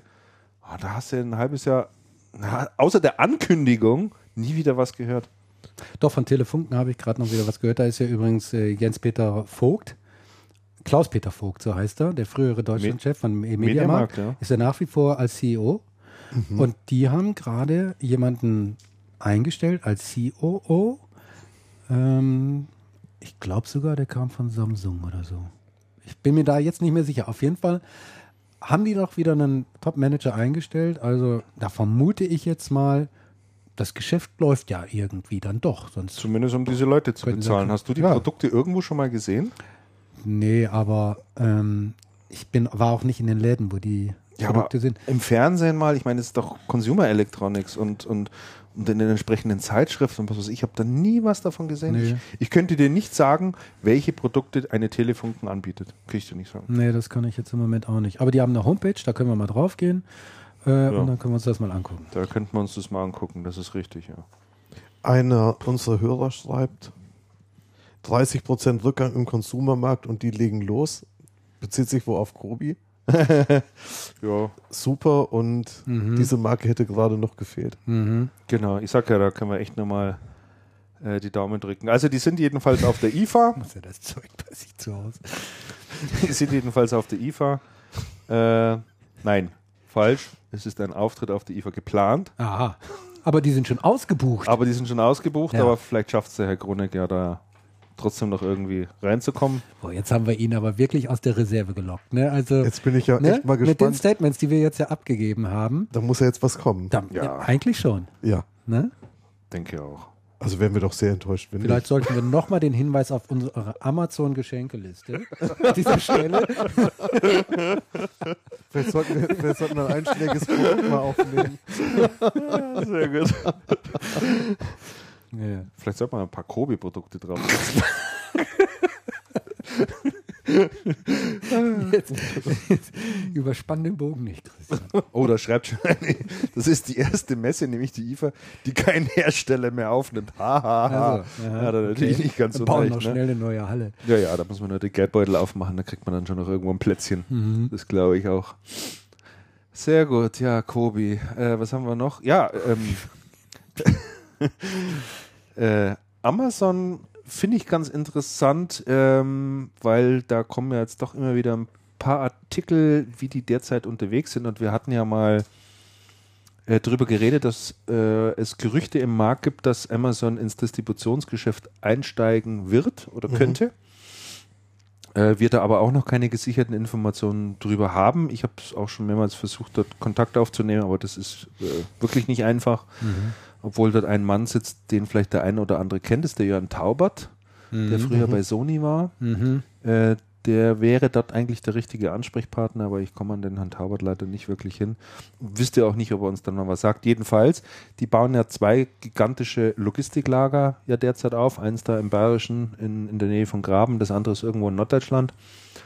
Und wenn man mal auf die Homepage äh, von Amazon schaut, was die Jobs anbieten zurzeit, fällt es in Unmacht. Tatsächlich. Ich glaube, das sind mindestens 200 Jobs, Echt? die die zu vergeben haben. Komm, suchen in allen Bereichen. Mhm. Und das finde ich echt ganz interessant, die, die Entwicklung, die, die Amazon da im Moment gerade macht und was die da jetzt gerade Gas geben und Leute einstellen. Also mir durch, da ist was dahinter. Die Mhm. bauen in Berlin ein riesiges Callcenter auf, ein Mhm. Kundenbetreuungscenter. Mhm. Glaube ich auch 300 Leuten, die dort arbeiten sollen. Donnerwetter. Das deutet alles irgendwo ein bisschen drauf hin. Ich sag's Meinst du euch. nach dem Motto, wo, wo, worauf Ja. ist, ist auch Feuer? Ja. Mhm. Ja, kann sein. Also da bin ich mal echt gespannt. So, ich habe ja ähm, dummerweise hätte ich jetzt beinahe gesagt im äh, Vorfeld des Channelcasts tatsächlich mal, äh, ich glaube auf Facebook gefragt, ob es denn bestimmte Themenwünsche gäbe äh, für die, die nächste Sendung. Und da war, hat doch glatt einer geantwortet, wir sollen mal über Frauenfußball sprechen. Nein. Doch. Ich habe neulich über Frauenfußball geschrieben. Naja, Ja, so. Frauenfußball. Aber, aber das war vor der WM. Also ich habe jetzt zuerst mal gehört, dass Frauenfußball darf man gar nicht sagen, es ist politisch nicht korrekt. Wieso? Es gibt auch keinen Herrenfußball. Sondern es gibt eine Fußball-Weltmeisterschaft im Wettbewerb der Damen oder im Wettbewerb der Herren. So heißt es ganz Also, offiziell. das Ne? Das hört man ja ständig in dieser. Formulierung in den Nachrichten. ja, ja. Also es war mir völlig ja, ja total schräg. Also, Ständig Wahnsinn. Also ich kann ehrlich gesagt zum Thema Frauenfußball ganz wenig Hat denn beitragen. einer von euch schon mal ein Spiel gesehen ja, jetzt? ich habe schon mal eins gesehen. Nicht ganz, aber Ich habe tatsächlich ausschnittsweise. noch keins gesehen. Ich habe auch noch keins Was gesehen. mir ein bisschen leid tut. Ich hätte nämlich schon gerne eins gesehen. Und der Kollege äh, Töpfer, den du ja auch kennst, Fußballbegeisterter Nürnberger Fan, der hat immer gesagt, das ist äh, äh, Fußballflipper, was die dort machen. Weil die Bälle dauernd hin und her springen. Und das stimmt, also ich habe das, ich hab das auch mal ein bisschen beobachtet. Die, haben, die tun sich unheimlich schwer mit dem Thema Ballannahme, finde ich. Ja. Also das haben die irgendwie, das ist noch nicht so drauf. Ist das so? Und, und der, der, der, der, der, der Töffi, der, der Kollege Töpfer, der hat auch eine, eine gute Begründung gebracht, warum Nämlich, das so die. Füße sind kleiner. Nee, der hat gesagt, in, in, in fünf bis zehn Jahren ist es anders, weil die Frauen, die da jetzt Fußball spielen, alles nicht die Straßenkinder, Fußball spielenden Straßenkinder sind, sondern die würden jetzt dann Ach erst so. kommen. Ah. Sondern die sind alle erst mit 14, 15, 16 beim Thema Fußball eingestiegen. Also richtig. Mhm. Und die nächste Generation, die würde das jetzt dann schon auf der Straße lernen und die würden dann viel, viel besser mit dem Ball umgehen. Fand ich mal ganz interessante These. Also, ich, hast du denn dieses Spiel, was du dir angesehen hast, äh, Christian, hast du das aktiv verfolgt oder hast du äh, dabei irgendwie Zeitung gelesen, im Internet rumgesurft oder so? Äh, ich mache so, wie ich es meistens oder oft beim Fußball tue. Es läuft. Ich, ich sage mal, ich habe 80% Fokus drauf und nebenher manchmal ein paar, ein paar andere Ah, okay. Dinge. Ich habe auch mal so geguckt, allerdings, ich gucke auch äh, Männerfußball so. Ne? Also ich gucke nie irgendwie Ich auch, ja. aktiv, sondern Ja. wenn irgendwie ein Tor gefallen ist, dann gucke ich wieder hin und gucke mir die Zeitlupe an und so weiter und sonst gucke ich mal hin. Ein paar Mal habe ich auch hingeguckt und äh, auch morgens im äh, Morgenmagazin habe ich auch was gesehen. Und was mir, also ich finde, kann man sich durchaus anschauen. Ja, und was ich gut finde, es fallen mehr Tore als beim Männerfußball. Ich finde ja, so ein Fußballspiel, das lebt auch von Toren, also irgendwie Ja, 0-0 sicher. und so ist Mhm. total blöd. Ne? Und äh, da fallen einfach äh, mehr Tore, haben mir jetzt ähm, Experten erklärt im Morgenmagazin, das liegt vor allen Dingen daran, weil die tatsächlich an der Körpergröße der Torfrauen, dass sie nicht so, weil die nicht so groß sind wie die Männer. Ne? Also, ne? Aber die Tore sind gleich groß. Ne? Und die gehen aber doch ganz schön hart zur Sache, muss ich sagen. Also, da war ja ein Spiel Nigeria gegen Deutschland, glaube ich. War das Nigeria oder Neuguinea oder so? Mei, die sind da Äh, reingegangen, ne? inklusive Blutgrätsche und allem Schnick und Ja, da Schnack. hat auch die Schiedsrichterin so versagt, ne? Ja. Die haben doch da so drüber geschimpft, Ja, dass ja. die Schiedsrichterleistungen überall so Ja, schlecht sind. Mhm. Was ich hier immer mache, wenn ich, wenn ich so, eine Fern äh, so, ein, so ein Ding anschaue, ich habe ja Twitter immer daneben auf. Ne, und, und, und, und lese dann, was da so getwittert wird. Ja. Und das, das ist eine Belustigung, das ist echt toll. Und die Twitter-Gemeinde, die nennen die ja alle nicht Schiedsrichterin, Ja. sondern da heißt sie ja nur die Schirinette. Schirinette. Ey, ganz, ganz witzig. Ich so, glaub, das also ist lassen wir das werden. hundertprozentig nicht korrekt. Lassen wir das mit dem, mit dem Frauen. Aber tolle Einschaltquoten habe ich gelesen. Ja? Für, eben bei den Übertragungen, bei den Fußballübertragungen. Tolle Einschaltquoten. Okay. Mhm. Google Plus, von euch schon einer drin? Nee. Nee, ich, auch noch nicht. Warte Interessiert mal mich drauf. überhaupt nicht. Oh, mich interessiert das Oh, schon. mich schon. Ja. Ja, also ich bin da wirklich ganz gespannt. Ich werde mir das auch mal anschauen und durchaus gewillt, wenn das das bietet, was ich mir vorstelle, auch aus Facebook rauszugehen. Wisst ihr, was ich sensationell fand? Die aktuellste Version von Skype, die jetzt auf den Markt gekommen ist, Ja. wo man Skype mit Facebook connecten kann und dann wirklich sehr übersichtlich in Skype angezeigt kriegt, die Aktivitäten seiner Facebook-Kontakte und die dann direkt anpingen kann, ohne überhaupt nach Facebook reinge- reingehen zu müssen. In Facebook finde ich das kolossal unübersichtlich, muss ich sagen. Und auf Skype, ich fand das, ich fand das mal richtig gut. Hat mir sensationell gut gefallen. Also Skype ist durchaus ein Tool, muss Sie sagen, das ich mittlerweile sehr stark nutze. Ja, absolut. Also es ist wirklich sehr wertvoll. Also auch sogar Videochats mache ich verstärkt. Muss man sich am Ja, Anfang mal ein bisschen definitiv, drüber gewöhnen, aber ja. es hat schon was, wenn man sein Gegenüber da einfach auch sieht. Ja. Also wir haben eine Kollegin, die jetzt äh, viel im Homeoffice macht und das ist einfach toll, wenn man die da sieht nebenher noch. Das ist besser wie telefonieren irgendwie. Das, also von der Kommunikation her echt klasse, ja. Ähm, ich habe noch eine interessante Studie gefunden, weil ich bin ja, ich bin ja, was E-Mails anbelangt und äh, wie ihr beide bekomme ich E-Mails nicht so knapp. Also ich schätze mal so irgendwo zwischen 100 und 150 pro Tag sind sicherlich. Und ich depp sortiert das Zeug ja auch noch weg. Tatsächlich. Ja, also ich kenne ja, ich kenne ja, also der Großteil der Leute, die ich kenne, die lassen alles in ihren Posteingang reinlaufen. nee, das mache ich auch nicht. Aber ich habe eine Delete-Taste, die benutze ich ganz Ja, die viel. benutze ich auch Ach sehr so. viel. Ah, ja. So, aber Das mache ich selten. Ich lasse die immer tickern. ich habe alle, ich sage mal mindestens einmal im Monat den Anfall, meinen Posteingang aufzuräumen.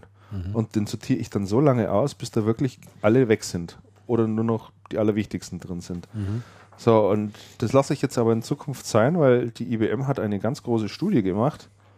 Und die haben also festgestellt, dass E-Mails sortieren total unproduktiv ist. ja, und das habe ich auch gesehen. man das besser sein lässt. Und die unterscheiden also im Prinzip zwei Typen von sogenannten E-Mail-Ablegern. Also die einen bereiten sich durch verschiedene Maßnahmen bereits auf das eventuell Wiederfinden von E-Mails vor, zum Beispiel durch das Erstellen von Ordnerstrukturen oder das Vergeben von Tags. Das mache ich. Also ich lege Ordner an, projektbezogen meistens und äh, archiviere die dann irgendwann.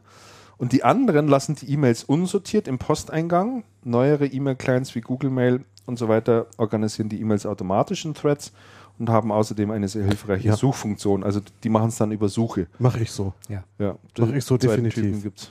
Also du legst auch keine Ordner Nein. an, oder was? Nein, ich habe das ganz früher mal gemacht. Bloß das wird irgendwann uferlos. Okay. Wenn man es nicht ständig macht oder wenn man nicht über Agenten dann schon vorsortieren lässt, wenn man es über Agenten vorsortieren lässt und über Filter, ist das okay. Ähm, wenn man es nicht macht und immer von Hand sortiert, boah, komm mal auf.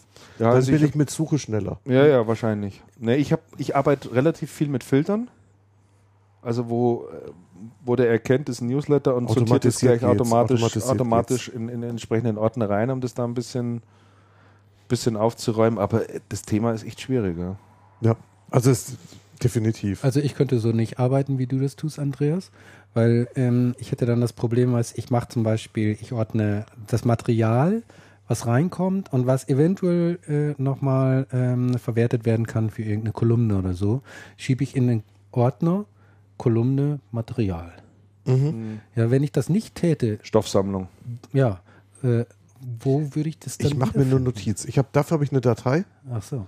Und Eine extra finde ich Datei, wo du das ich habe eine Datei, wo ich mir reinschreibe Ideen für Ach so, Artikel, okay. Themen, denen ich nachgeben muss. Und die habe ich aber nicht im E-Mail. Die habe ich so auf dem. Die ich, die Und ich über so den Begriff kannst du dann wieder suchen, wo die E-Mail Ausgangs-E-Mail gewesen dann, ist. also dann, wenn ich, wenn ich dann schaue, wenn ich nicht weiß, worüber ich schreiben soll, oder wenn ich sage, da war doch was, dann schaue ich da rein, sehe meine Themen und dann gehe ich los und recherchiere es, aber meistens unabhängig von der E-Mail. Ja, also ich Okay, weiß auch das noch nicht, wie ich es mache. Also es ist andere Arbeitsweise.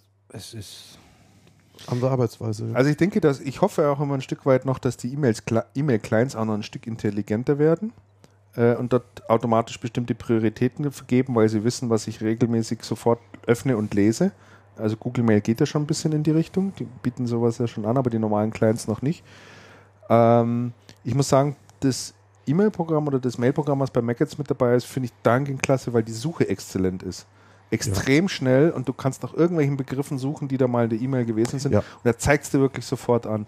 Was immer verbesserungswürdig ist, sind E-Mails, die hin und her gehen und zwischenzeitlich da und andere reinkommen. Diesen Thread dann zu verfolgen, also die ganze Diskussion dann mal zu verfolgen, das finde ich manchmal noch echt mühsam.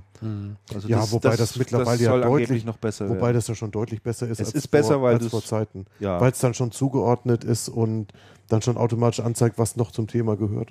Das, das, Aber die Frage ist, ob E-Mails eigentlich die, die Kommunikationsform sowieso auf Dauer ist. Eigentlich ist das ein Nein. total Das- überholtes Format. Ja, das ist wohl wahr. Also- Also, für einige Sachen ist es sicherlich äh, sehr gut und wird auch weiterhin stehen. Natürlich. Aber so für, wenn, wenn du redest von Kommunikation, das bedeutet ja immer Sender, Empfänger und Ja. der Empfänger ist dann auch wieder Sender. Daher wahrscheinlich nicht. Ich würde euch gerne noch mal eine Frage stellen. Und zwar, seid ihr denn auch schon Mitglied in der APPP? APPP. Oh in der. Anti-PowerPoint-Partei. Nein, aber das habe ich auch davon gelesen. Ihr hast du mitbekommen, da ist nämlich diese Anti-PowerPoint-Partei nur die Überschrift. worden. Und Ja. das ist tatsächlich die Partei, das ist eine internationale Bewegung, die die PowerPoint-Problematik in das Bewusstsein der Weltbevölkerung heben will. Und sie sieht sich als Anwalt der monatlich ca. 250 Millionen Menschen weltweit, die bei langweiligen Präsentationen in Unternehmen, in Studium und Ausbildung zwangsweise anwesend sein müssen und bisher keine politische Vertretung gefunden haben. Ich finde, das ist echt Zeit, dass es jetzt diese Anti-PowerPoint-Partei gibt. Ich hoffe, sie lässt Kann man sich die wählen? bei der nächsten Bundestagswahl aufstellen. Aha. Ja, meine Stimme hat sie, ne? unabhängig von dem, was da sonst noch alles passiert. Das ist ein echtes Anliegen. Ich finde, das hat absolute Priorität. Finde ich auch. Da, eigentlich hat man darauf warten können, bis sowas mal kommt. Ne? Das Das stimmt. ist echt cool. ja, PowerPoint hat die Welt nicht zu einem besseren Platz gemacht. Nee, aber man kann, ja, wirklich, man wirklich- aber man kann ja wirklich lustige Sachen damit machen. Man kann ja lustige Sachen damit machen. Kennt ihr das PowerPoint-Karaoke? Ah ja, super, Das ist zum sensationell. Beispiel ein tolles Format, Ja, ja, finde ja. ich. Wird leider viel zu wenig praktiziert. Ja, das ist definitiv. Also das finde ich, finde ich auch eine ganz nette Geschichte. So, ich möchte, bevor wir so langsam zum Ende kommen, weil wir mit den Themen zumindest so eigentlich durch sind und Andreas ja wie gesagt auch noch weg. Oh, wir liegen super in der Zeit, Andreas. Christian, wir liegen sensationell gut in der Zeit, also muss ich wirklich sagen. gut. Aber ich wollte noch darüber berichten, ähm, Wir haben noch die Picks. wir haben A noch die Picks und vorher möchte ich noch kurz über ein Produkt sprechen, das ich getestet habe. Ähm, wir hatten ja angekündigt, uns hin und wieder auch mal ein paar Lösungen anzusehen, die das Hören von Podcasts erleichtern. Und ich habe mir ein Auto gesehen, äh, ein, ein Produkt angesehen, das das Hören von Podcasts in einem Auto vereinfachen soll. Und zwar ist es äh, von Belkin, von der Firma Belkin äh, und heißt äh, Aircast Audi Auto. Ähm, ist eine Bluetooth-Lösung im Prinzip und der Carsten Kunert von Belkin war so nett und hat mir ein Produkt zugeschickt und ich habe das jetzt einfach auch äh, mal ausgiebig testen können. Äh, das ganze Ding funktioniert so, da gibt es eine Mindestvoraussetzung, das Auto muss über eine sogenannte AUX-Buchse verfügen. Das haben viele, viele Autos. Die meisten wissen es nur nicht, dass sie eine haben irgendwo im Auto. Also auch bei mir war die wirklich total versteckt, nämlich äh, eigentlich im Fond hinten, ähm, wo die hinteren Passagiere sitzen. Und da kann man das einstellen oder da kann man, da macht man den Einstecker rein und dann an dem anderen macht man noch die Stromversorgung dran über einen Zigarettenanzünder und dann hat man so einen kleinen Knopf, über den kann man dann sein Handy via Bluetooth steuern und hört es dann über alles übers Radio. Funktioniert tadellos. Ich habe es im Blog auch ausführlich gewürdigt und äh, da alles dazu geschrieben. Also wer dahingehend eine Lösung sucht, kann sich den Tester gerne mal oder die, die Betrachtung da gerne mal anschauen. Ähm, wir bedanken uns nochmal ganz herzlich, oder ich bedanke mich nochmal ganz herzlich bei Belkin, dass sie uns das zur Verfügung gestellt haben. Und es kommt aber noch besser. Wir haben ein Produkt, was wir auch ähm, an einen Hörer weitergeben können. Da müssen wir uns allerdings noch überlegen, wie wir das machen. Ähm, ich hätte ja vorgeschlagen, dass wir unter allen registrierten Hörern äh, das Ding vielleicht ausloben, oder? Ja, das ist eine gute Idee. Dass wir, dass Ja. wir sagen, also find- sollen uns kurz schreiben, hätten wir gerne und dann können wir das irgendwie so ausloben. Ich schreibe es nochmal drunter, aber ich denke, das ist, dürfte am Ja. fairsten sein. Ansonsten könnte man auch machen, Fan werden bei Channelcast auf Facebook oder so, aber naja, wir machen, Na, das gehört dann schon dazu. das gehört, das gehört dann, das erwarten wir sowieso. Ne? Ja. Nee, das ist eine ganz gute Idee. So, äh, in der Rubrik wird es auch ein bisschen weitergeben. Ich habe jetzt noch ähm, aktuell zwei Smartphones bestellt. Äh, das ist einmal eins mit dem Windows 7 Betriebssystem und einmal mit dem Android Betriebssystem. Ich kenne beide Systeme nicht. Ich selber arbeite ja mit dem iPhone. äh, wo das Hören von Podcasts ziemlich einfach ist. Aber ich bin mal ganz gespannt, wie ich da mit einem Android oder Windows 7 Phone zurechtkomme. Und da werde ich dann auch mal drüber berichten, ähm, wie man da das äh, Podcast hören macht. Und äh, werde dann dann natürlich an geeigneter Stelle auch äh, Bericht erstatten. So, dann haben wir noch unsere Picks. Wer möchte heute anfangen? Damian. Ja, kann ich machen. Okay. Also ich habe mir heute als Pick äh, herausgesucht, also als Empfehlung, Ja. ein Fahrrad, beziehungsweise eine, äh, eine, eine Kategorie von Fahrrädern, nämlich die äh, Elektrofahrräder oder auch E-Bikes genannt. Groß Ähm, im Kommen, ne? Die sind äh, super groß im Kommen. Also ich bin ja ein großer Fahrradfahrer. Ich habe selber drei Rennräder, zwei Mountainbikes. Im Ernst? Ja. Oh.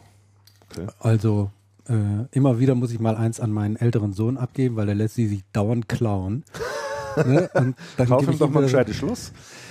Ja, er vergisst es dann abzuschließen. So. Also, oder hat dann keine Oh. Zeit oder was weiß ich. Ne? Auf jeden Fall, äh, Fahrräder interessieren mich äh, sehr.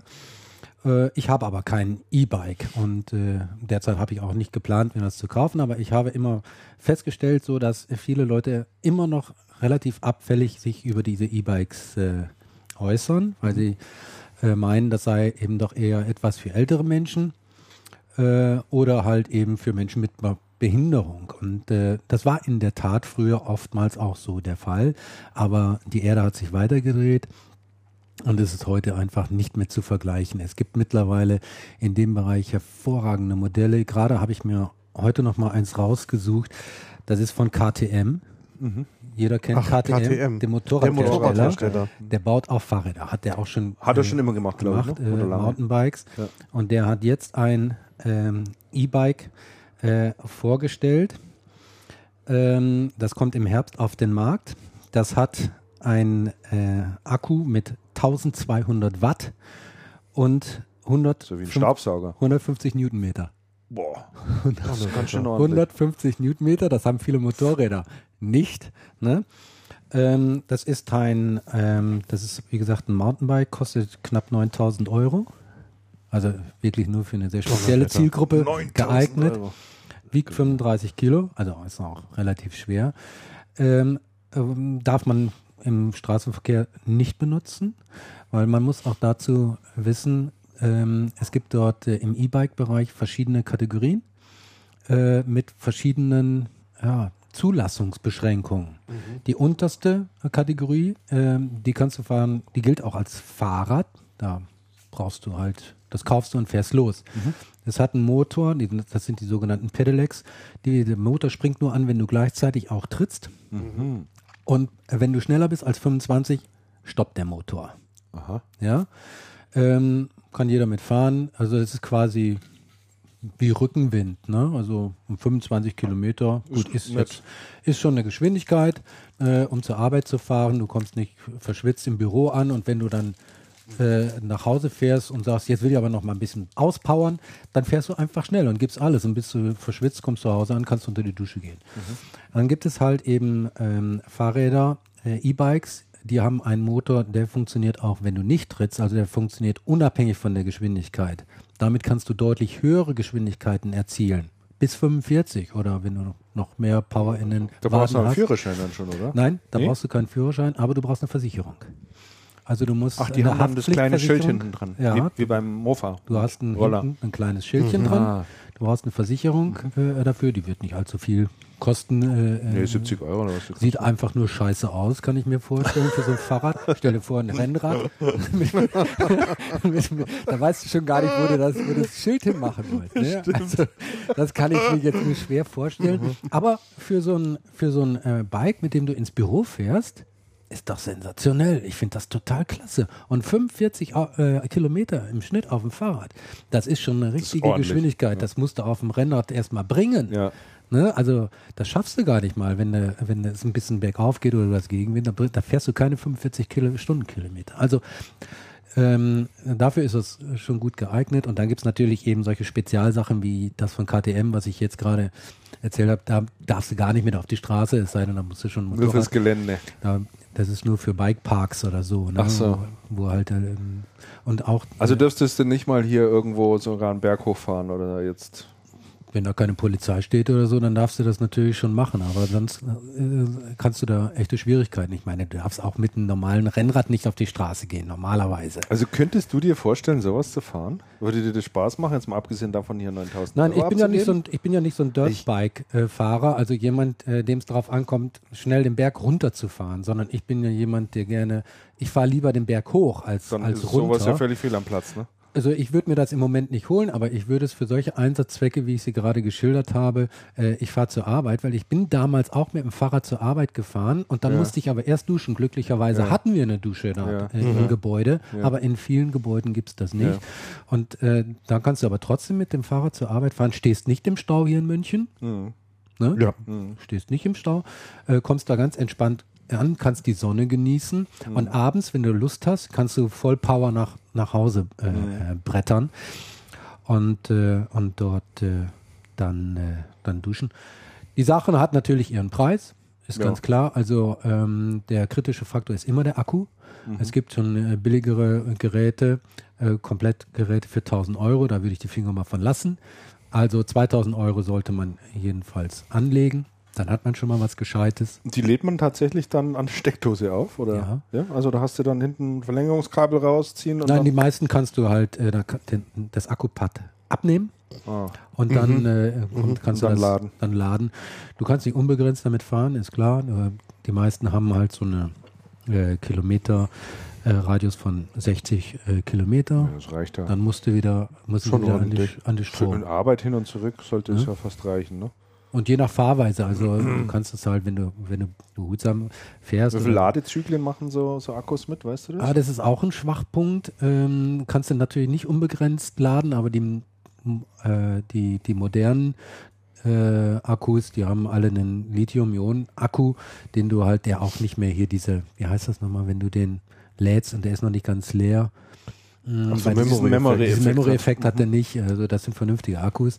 Ich glaube, na, lass mich da jetzt nicht Falsches sagen, deshalb sage ich lieber nichts. Tausendmal. Also du kannst da schon mit den neueren, guten, hochwertigen, die kannst du schon ordentlich laden. Das ist halt eben bei diesen Billigdingern nicht der Fall. Dafür. Mhm. Das ist einer der Gründe, weshalb ich da die Finger von lassen würde.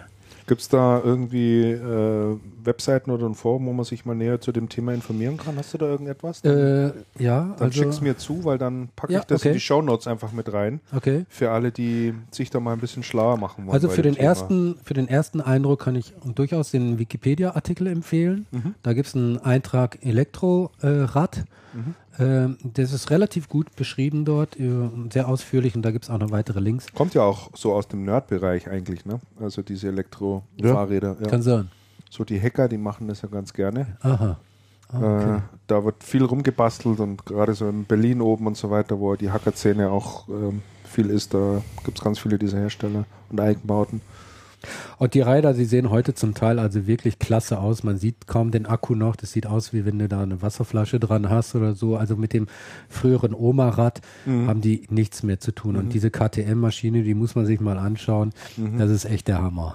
Aber für 9000 Euro. Da ist übrigens auch auf der äh, Seite, auf der Homepage der Seite äh, Bike, Mhm. bike.de, ähm, da ist ein Video äh, dazu, wie da so ein paar Jungs mit so einem Bike da den äh, Berg runterknallen im Bikepark.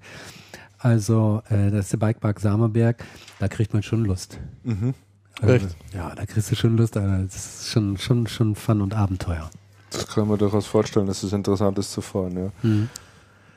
Naja, also ich weiß ich- für mich ist immer so, so, so Fahrrad mit Elektromotor ist immer so, denke ich mal, so was für faule Säcke, die nicht treten wollen. Aber man muss es tatsächlich mal unter anderen Aspekten aussehen. So in die Arbeit kommen und ich nicht empfehlen. verschwitzt zu sein und dann für abends heim, heimwärts Gas geben zu können. Das ist für mich jetzt ein ganz neuer Aspekt gewesen in dem Zusammenhang.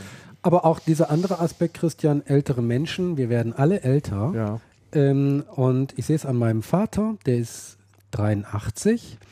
Der konnte nicht mehr Fahrrad fahren, weil er einfach nicht mehr so die Kraft hatte und so weiter. Und so, vor allen Dingen längere Touren konnte er nicht mehr machen.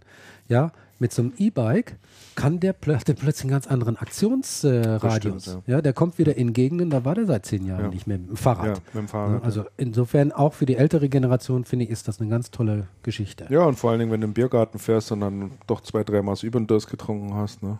Zum Nicht- Beispiel. Nicht mehr so richtig strampeln kannst. Ja. Kurz Gas. genau. Klasse. Andreas, hast du einen Pick mitgebracht? Nein, nicht wirklich. Gut, ich hätte noch einen anzubieten, ganz anderes Thema. Ich habe noch eine Empfehlung, die auch ein bisschen in den Podcast-Bereich reingeht und der Podcast heißt ganz ähnlich, nämlich Podknast. Mhm. Podknast. Äh, auf dem bin ich ähm, hingewiesen worden, mir das mal anzusehen, habe ich dann auch sehr gerne getan. Und das ist ein Videopodcast, wo das Innenleben deutscher Gefängnisse gezeigt wird. Und zwar ungeschönt, ungeschnitten Nein. und produziert von äh, Gefangenen, mhm. die das eben als Projekt machen. Das, das ist ein ganz offizielles Projekt von äh, des Bundeslandes Nordrhein-Westfalen. Gibt auch nur die entsprechenden Gefängnisse, in die man dann dort Einblick äh, bekommt. Aber da sieht man mal, wie es zum Beispiel abläuft, wenn ein neuer Gefangener kommt, wie der dort empfangen wird, was dort alles äh, erlebt, welche über sich ergehen lassen muss teilweise, mhm. wie mit dem umgegangen wird, wie so eine Zelle wirklich mal von innen ausschaut, äh, wie das Essen dazu bereitet wird, äh, was die dort den ganzen Tag machen müssen, ähm, dann haben die Auszüge aus, aus Frauengefängnissen, wo Schwangere teilweise sind. Wie läuft eigentlich die Geburt eines Kindes mhm. im Gefängnis ab? Wie wird die dort Gute, betreut? Ja. mhm. Welche Möglichkeiten hat der Vater, sein Kind dort zu sehen? Mhm. Äh, darf die ihr Kind behalten im Gefängnis? Muss es raus zu einer Pflegefamilie? Dort sprechen die alle mal drüber. Mhm. Das ist hochinteressant, ähm, weil Kann man da mal vorstellen.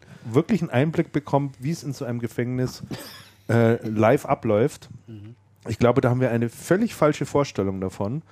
Und ich kann das nur empfehlen, mal auf podcast.de eben zu gehen. Mhm. Ähm, und dort gibt es zu allen möglichen Themen die entsprechende Angebote und das kann man sich wirklich mal anschauen. Das ist teilweise echt bedrückend. Mhm. Also ich fand es wirklich sehr bedrückend, mhm. äh, weil ich mir gedacht habe, so können die doch da nicht mit den Leuten umgehen. Aber das ist dann heftig. aber ein Videopodcast. Das ist ein Videopodcast, mhm. genau. Also mhm. die Folgen, die sind immer ja, 5, 6, 7, 10 Minuten lang, okay. je nach Thema. Mhm. Ähm, aber man merkt dort schon auch, welche, ja, in Anführungszeichen, Zucht und Ordnung da in diesen Gefängnissen herrscht. Also da war ein, äh, einer, der ins Gefängnis kam und glaube für die nächsten acht Jahre und äh, der wollte dann nach dem zweiten, dritten Tag irgendwie einen Fernseher haben, weil ihm langweilig ist, ja. Mhm. Und da reagieren die ja erstmal so, dann ist dir halt mal langweilig, ne? Also ja. der hat jetzt nicht sofort ein Anrecht darauf, dass der einen Fernseher kriegt. So ist es nicht, weil die kommen natürlich mit einer Erwartungshaltung sozusagen rein, die Gefangenen, und wollen dann Fernseher haben und Radio, das wollen sie haben. Ne? Und die und die Zeitung hätten sie noch gerne. Ne? Und dieses und jenes. Und dann sagen die denen erstmal, nö, gibt's hier nicht. Ja, finde ich doch korrekt. Ne? Du bleibst jetzt mal schön in deiner Zelle und denkst mal einfach ein bisschen nach. Ja. Ne?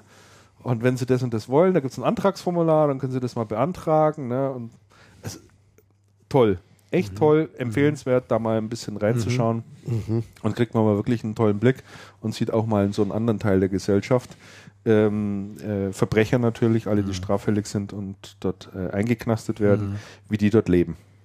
Kann man sich mal ein ganz ja, gutes Bild davon Das hört sich interessant an. Ja.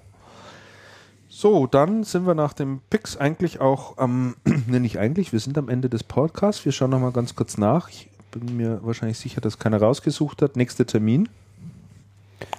Schauen wir mal schnell. Kalender wird geladen. So, heute haben wir den 8., dann nochmal 1, 2, 3. Den 5. Der 5. wäre das dann. Der 5. Ne? August. Mitten schon in den bayerischen Sommerferien. Ich bin aber da noch da, auf alle Fälle. 5. Da August halten wir auf alle Fälle mal, mal fest als nächsten Termin, wo wir uns dann alle wiedersehen. Ich weiß gar nicht, ob wir eine Sommerpause brauchen werden. Doch, wahrscheinlich im September, da bin ich dann wahrscheinlich im Urlaub, weil wir sehen ja, vielleicht kann man Also den ersten Freitag im September bin ich auch nicht da. Ja, also den zweiten ich, ich wahrscheinlich ich auch nicht, da werden wir dann vielleicht Ende September dann eher wieder einen machen. Oder die nächste Septemberwoche, den 9. Oder, oder so, so, ja, sehen wir dann genau. Aber genau. der nächste Termin ist sicher. Der nächste Termin ist sicher, wir kommen auf alle Fälle wieder, richtig. Ja, ähm, wie gewohnt an dieser Stelle noch die Hinweismöglichkeit auf die vielfältigen Feedback-Möglichkeiten. Ähm, wir bekommen vermehrt Registrierungen jetzt bei channelcast.de, worüber, wir, worüber wir uns natürlich sehr, sehr freuen, weil es uns auch einfach die Möglichkeit gibt, äh, die Zuhörer und die Leser äh, direkt zeitnah darüber zu informieren, wenn es äh, neue Einträge auf unserem Blog gibt. Wir schreiben ja nebenher auch ein bisschen und so können wir das dann per Newsletter auch sofort rausschicken. Außerdem ist es für denjenigen einfacher, auch mal einen Kommentar abzugeben und er bekommt auch ein Stück weit Einblick, wie sich Channelcast tatsächlich auch entwickelt. Ähm, die Wunschliste hat man schon angesprochen von Amazon. Würden wir uns natürlich freuen, was, wenn was reinkommt. Und ja, ich glaube, das war's mhm. für dieses Mal. Ich Ja. denke auch. Dann bedanke ich mich wie immer beim großartigen Damian, der trotz Sommergrippe super toll durchgehalten hat Ja, danke. und äh, bisschen wässrige Augen hat, aber du darfst dir jetzt natürlich auch noch einen schönen Abend machen. Ja, danke schön. Das ist sehr großzügig von dir, Christian. Ich bedanke mich dann auch äh, für den ganz fantastischen. Äh, hm, was habe ich jetzt gesagt? Keine Ahnung, fahr fort. Ich bedanke, mich, gut. ich bedanke mich bei dem ganz fantastischen Andreas, der einen Tag nach dem Geburtstag ja doch in relativ guter Verfassung eigentlich hier war. Ne? Ja, Ja, trotz fortgeschrittenen Alters. auf, auf, die, auf die Party lauern schon, ne? Klar. Ja, und da muss man sagen, Christian wie immer toll durch die Sendung geführt und vorbildlich das Telefoninterview geführt. Vielen Dank. Dürft ihr übrigens auch gerne mal übernehmen. Die Tools habe ich ja euch bereitgestellt. Ich muss Ja. das ja auch immer alles noch nebenher machen. Also wir liegen heute wirklich super gut in der Zeit. Wir haben keine drei Stunden gemacht, da kann man diesmal keine Klagen hören. Ja, vielen Dank, Andreas. Äh, wir wünschen allen Hörern äh, noch spannende Wochen und äh, ganz viel Spaß. Wir haben jetzt am Ende die Möglichkeit, wieder was Schönes zu hören. Ich hab, kann verschiedene Sachen anbieten. Ich kann auch mal so was Telefonstreichartiges anbieten, so auf Sächsisch, was wir die letzte Zeit ja hatten. Mit dem äh, Sony und mit dem Laternenpfahl hatten wir ja was. Und was hat man noch irgendwie? Das mit dem Röschen. Mit dem Röschenhof, genau. das war auch ja sehr nur schön. sensationell. Ähm, da hätte ich also noch was anzubieten. Dann hätte ich auch mal ein schönes Lied über mittelalterliche Märkte. Das ist von Eure Mütter. Weiß nicht, kennt die irgendjemand? Ist ein schwäbisches Trio. Nee. Singen aber nicht schwäbisch. Ist ein hundsgemeines Lied, aber echt lustig. Also, Also das fände ich sehr interessant. macht's, macht sich ganz gut. Wäre auch Märkte mal was finde ich anderes. Auch ein sehr interessantes Ja, wollen wir das einfach hören? Also, Ja, lass wir haben ja das- noch ein paar Sendungen. Lass ja. uns das hören. Dann machen wir das noch zum Ausklang, spielen wir euch das noch vor, gefolgt natürlich von unserer schönen Musik und sagen bis zum nächsten Mal. Macht's es gut. Servus miteinander. Ciao. Arrivederci. Tschüss, bis zum nächsten Mal. Die Furunkel am Arsch der Menschheit sind derzeit ja Mittelaltermärkte. Ja. Da sie sich äh, in den vergangenen Jahren aber geradezu heuschreckenschwarmartig ausgebreitet haben, dachten wir uns, es wird Zeit, ihnen ein Lied zu widmen. Und dieses Lied begleite ich auf diesem historischen Instrument. Es handelt sich dabei um eine Laute. Ihr bietet eure Waren feil in Dörfern und in Städten. Ihr zieht durch die Lande und seid frohgemut. Ihr tragt alte Gewänder, edlen Schmuck und goldene Ketten. Ihr kleidet euch, wie es sonst keiner tut. Doch drängt mich eine Frage, deren Antwort ich nicht kenne. Ähnlich wie die Frage nach der Henne und dem Ei. Was gab es da zuerst? War es das Ei oder die Henne? Drum frage ich, wie das bei euch wohl sei. Macht ihr den Scheißdreck, weil ihr blöd seid? Oder hat der Scheißdreck euch erst blöd gemacht? Leide, dei, dei, da, da, dei. Seid ihr später blöd geworden? Oder hat euch eure Mutter damals schon blöd zur Welt gebracht? La, da, da, dei, dei, da, da, dei, da, lei, dei, da, da, dei, da, lei, dei, da, da, dei, lei, dei, da, da, dei.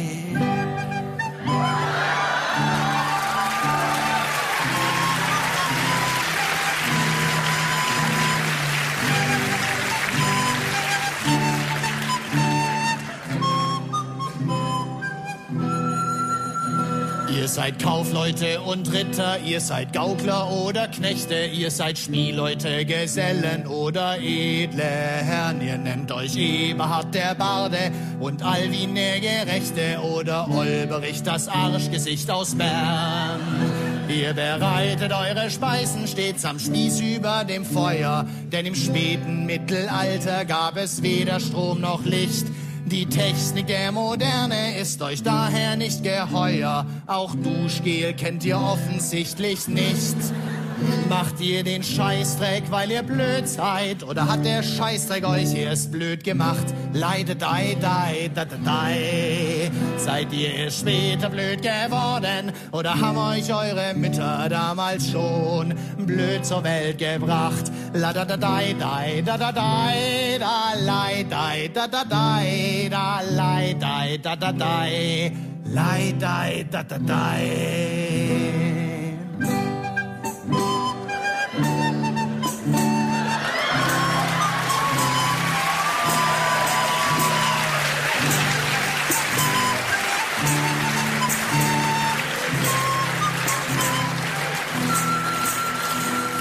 Seit Anbeginn der Menschheit hört man stets dieselbe Klage, dass früher alle Dinge einfach besser waren. Auch ihr sehnt euch zurück in die Zeit der alten Tage. Wie wird das dann wohl in 800 Jahren? Ob die Menschen in der Zukunft sich wohl früher oder später zusammenfinden in einem Millenniumsverein, dann spielen sie Handyfachverkäufer und Versicherungsvertreter und sagen, leck mich fetz, das muss echt geil gewesen sein.